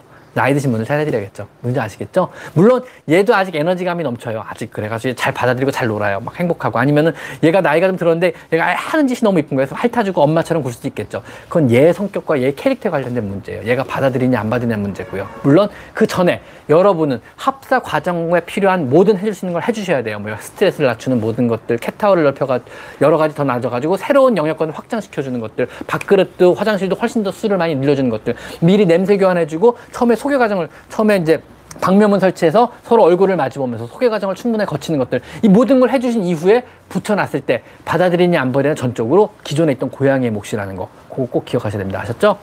합사 쉽지 않습니다. 그렇게 여러분이 뭐 붙여놓으면 무조건 행복하고 애들이 갑자기 서로 잘 지내고 이런 거 여러분 상상 속에 있는 일입니다. 동화 속에 있는 일이고 역시 디즈니 세계에서 있는 일입니다. 아셨죠? 그렇지 않습니다. 서정욱님 감사드립니다. 일본에 계신가 봐요. 천엔 감사드립니다. 일본 가고 싶습니다. 아, 사실은 몇 번 말씀드렸는데 해마다 일본을 두 번을 왔다 갔다 할 기회가 생겨요 저희는요. 저, 저 같은 경우는요. 왜냐면 이제 오사카에 학회가 있고 도쿄에 학회가 있어요. 그래서 한국동물병원협회 제가 이제 되게 오랫동안 임원으로 있다 보니까 저희가 이제 저희도 학회할 때마다 일본의 임원들을 초청을 해요. 그러면 일본도 학회 갈 때마다 저희 임원들을 초청을 하겠죠. 그러면은 이제 이제 뭐 호텔도 잡아주고 학회비도 무료로 해주고 비행기표도 보내줘요 그쪽에서. 뭐 우리가 대, 우리 협회에서 대기도 하고요. 그래가지고 사실 그냥 그냥 시간만 내면 갔다 올 수 있는데 귀찮아서 왜냐면 옛날부터 많이 왔다 갔다 하니까 귀찮아서 안 가는 거죠. 이제 안 가다 보니까 이제 계속 안 가게 되는데. 그래도 1년에 한 번씩은 갔어요. 오사카 학회를 갔든 뭐 도쿄 학회를 갔든 번갈아서 한 번씩 갔는데 이제 코로나 때문에 못 가게 되니까 오히려 더 가고 싶어요. 사실 되게 가기 싫었는데 어쩔 수 없이 억지로 갔거든요. 왜냐면 그쪽에서 왔으니까 우리도 안 가면 안 되잖아요 우리도 그래서 그냥 싫어도 참고 갔는데 이제 너무 가고 싶어요. 못 가게 하니까 더 가고 싶은 거 있죠, 왠지. 그래서 그냥 그리 없습니다. 어, 자, 어쨌든 안녕하세요. 저희 집 고양이는 두 마리 한 살 터울이며 같이 지낸 지 여기서 학회는 이제 수의 사케를 말합니다. 같이 지낸 지 1년 6개월 정도 됐습니다. 두 마리고 한 살 터울이며 1년 6개월. 근데 둘째는 항상 첫째에게 다가고 장난을 칩니다. 이것도 역시 에너지 감에 관련된 문제네요. 첫째는 다가온 게스트인지 항상 양펀을 하거나 양, 장난을 쳐도 마지막엔 하악질. 가끔 비몽사몽일 때 구루밍을 해줘도 마지막엔 목돌미로 싸움으로 끝납니다. 관계에서는 어떻게 진행하면 좋을까요? 그냥 제 생각엔 1년 6개월 이렇게 지냈다 그러면 평생 이렇게 지낼 가능성이 되게 커요. 혹시라도 눈꽃만큼이라도 관계 개선을 좀 진행을 해보시려면요 환경의 변화를 줘보시는 수밖에 없어요. 요거는요. 갑자기 이사를 갔다든가 이사를 가면 갑자기 좋아지는 경우 있어요. 아니면은 뭐 갑, 글쎄요. 갑자기 새 고양이 한 마리 들어왔다든가 이런 그 확률은 떨어지겠다. 그러면은 아니면 캣타워를 하나 더 놔줘보세요. 그러니까 어떤 환경 개선을 한번 확 바꿔보세요. 집안 뭐 이사를 가긴 힘드니까 집안 환경을 최대한 바꿔보는 거예요. 캣타워를 하나 더 늘리는 건 기본이고요. 화장실 개수도 늘려보세요. 그 다음에 물그릇 밥그릇도 늘려보세요. 그 다음에 가구 배치도 바꿔보세요. 캣타워 위치도 바꿔보세요. 이런 식으로 뭔가 휘 뒤집어 엎어보세요. 그러면은 개선되는 경우 왕왕 있어요. 그래가지고 요거는 환경을 바꿔보시는 수밖에 없을 것 같아요. 요거는요. 지금 와서 개선할 방법은 없고요. 그냥 아마 평생 이 냉전 상태라 그러거든요. 적당하게 서로 그냥 묵인하고 서로 서로의 영역권을 가지고 사는 애들, 가족을 형성하진 않는 거죠. 이렇게 평생 살 가능성이 높아요. 이 안에도요, 이 안에 지금 막 2, 년씩 같이 있어도요, 서로 가족처럼 안 지내는 애들 대, 부분이에요 서로 서로 자기 영역권에 아니면 자기 공간에 그냥 서로 서로 안 핥아주고, 그러니까 핥아준 애들끼리만 핥아주고 같이 자는 애들끼리만 자고 나머지는 떨어져요. 그룹별로 나눠지거든요. 이게 이제 가족을 형성 안 하고 공간을 서로 인정하고 그래 그 공간은 이 공, 우리 우리가 같이 공간은 건, 점유하고 같은 공간에 있지만 너랑 나는 남이야 이렇게 사는 애도 되게 많거든요. 이제 그 경우에 해당이 돼요. 근데 둘째가 아직 포기를 못하고 야 그래도 우리 좀만 친하게 지내자 이렇게 달겨드는 거고 첫째는 아니야 우린 남남이야 이렇게 선을 긋는 거거든요. 그래서 이 경우는 어쩔 수 없습니다. 얘가 마음을 갑자기 돌릴 가능성은 되게 되게 낮아요. 근데 환경을 한번 확 바꿔보세요. 어떤 위기의식을 느끼거나 환경이 바뀌거나 공, 자기가 영역권의 분쟁에 분쟁 소지가 좀 떨어지게 공간이 더 많이 늘어나는 캐터가 더 늘어났다거나 아니면 창문에 되게 좋은 자리들이 더 많이 생겼다거나 이러면은 갑자기 다시 좋아질 가능성도 있어요. 서로 서로 사이가 안 좋은 사람들끼리도요. 어떤 갑자기 뭐 더 넓은 공간이나 더 좋은 공간으로 간다 그러면 좋게 지낼 가능성이 있거든요. 뭐 예를 들면 좁은 공간에서 부대낄 수 있거든요. 충분하게 사람과 사람 사이가 사람도 그렇잖아요. 예를 들면은 이 사람하고 나하고 사이가 안 좋아요. 단 기숙사 안에서 뭐 책상 두 개, 침대 두 개밖에 없는 공간에서 이 사람하고 나하고 사이가 안 좋았지만 갑자기 뭐 방 네 개짜리 막 아파트로 이사를 가, 이 사람과 같이 이사를 들어가게 됐어요. 그러면은 사이가 좋게 지낼 수 있어요. 얼굴을 들어 들보게 되니까요. 그러면은 그때부터는 서로 사이가 좋게 잘 지낼 수 있는 거거든요. 왜냐하면 서로 서로 충분한 공간을 가지고 스트레스 받을 일이 없고 신경 쓸 일이 더 적어지잖아요. 그러면은 사이 좋게 여유가 생겨서 사이 좋게 지낼 가능성이 있잖아요. 고양이들도 똑같습니다. 아셨죠? 청춘민님, 윤쌤 몰랐던 정보 감사드립니다. 저도 감사드립니다. 자, 이이이님, 둘째 합사 후까지 읽었습니다. 자, 한번 볼까요? 이둘둘님, 일단 감사드리고요. 둘째 합사 후 첫 번의 목소리가 쉬었어요. 합사는 잘 됐고요. 둘째는 herpes가 있는 상태고 예전에 있다가 치료 완치돼서 재발한 걸까요? 재발한 거겠죠. herpes 때문에 목에 부종 온 걸 수 있으니까 이거 시간 지나면 좋아질 거예요. 왜냐하면 예전에도 좋아졌으니까요. 그래서 예전에 걸렸던 herpes가 좋아졌던 애들은요. 다시 재감염되더라도 그때보다 쉽게 좋아집니다. 왜냐하면 항체가 이미 만들어져 있기 때문에 그래요. 그래서 허피스 바이러스는 완치란 개념이 없어요. 평생 갖고 있어요. 갖고 있다가 재발이라기보다는 다시 발현을 하는 거죠. 그러다가 스트레스 받으면 발현하고 스트레스가 다시 몸이 컨디션이 회복하면 다시 이제 몸에서 눌러요 바이러스를. 그럼 다시 갖고 있는 거죠 평생 갖고 가는 바이러스인데요 이게 이제 본인의 컨디션이 떨어지거나 스트레스를 받으면 다시 발현을 해요. 그래서 목이 부으면은 이제 쉰목소리가 나오고 눈에 눈이 심해지면 이제 결막염이 생기고 그 다음에 비종 어, 그 비마 그코 어, 상부호흡계통에 문제가 생긴 콧물을 흘리기도 하고 이제 주로 생기는 어떤 어, 허피스 바이러스 감염증의 증상들이거든요. 이때 라이신 영양제가 조금 도움이 돼요. 그래서 L 라이신이 들어간 영양제 찾으세요. 그래서 뭐 보통 권장드리는 거는 음, 권장드리는 거는 베플러스사에서 나온 어, 플루맥스가 좀 괜찮은 편에 들어가요. 그래서 그거는 아니면 바이랄리스 이런 거 둘 중에 하나 주시면 괜찮을 것 같아서 바이랄리스 먹이거나 플루맥스 먹이거나 아니면 라이신이 들어간 어떤 종류 영양제, 뭐 고양이 감기 영양제라고 부르기도 하고요. L 라이신이라는 영양제 허피스 바이러스 굉장히 직효약이 되거든요. 그때는 영양제를 대부분의 경우에는 제가 권장드리진 않지만 허피스 바이러스 있는 애들한테 L 라이신이 들어간 영양제는 무조건 권장드립니다. 치료에 굉장히 많은 도움이 되니까 그거 먹여보시고 그래도 치료가 안 되는 것 같으면 그때는 병원에 가서 항생제 처치를 받으셔야 합니다. 아셨죠? 자, 됐고요. 이고행님 감사드립니다. 이고행님 감사드립니다.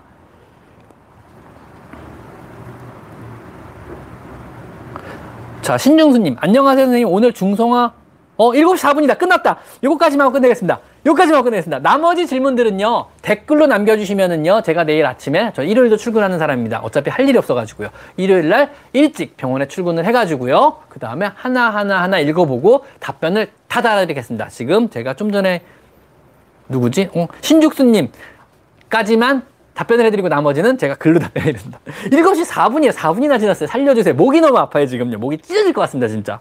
여기 건조한 거죠, 도대체? 오늘 사나는 12,000원 추루값 했습니다. 아까 사나 영양제 보내신 분 감사드립니다. 사나는 추루값으로 오늘 했습니다.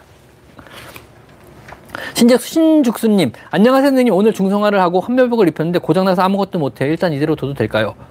일단은 네칼라를 씌우고자 하나요? 네칼라를 병원에서 준 네칼라를 꼭 씌워주세요. 그게 제일 중요하고요.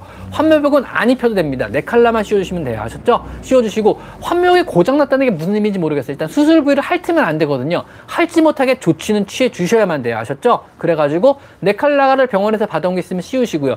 네칼라를 받아온 게 없으시면 환묘벽을 꼬매서라도 덮어주시거나 그게 안 된다 그러면 네칼라를 만들어서 씌워주세요.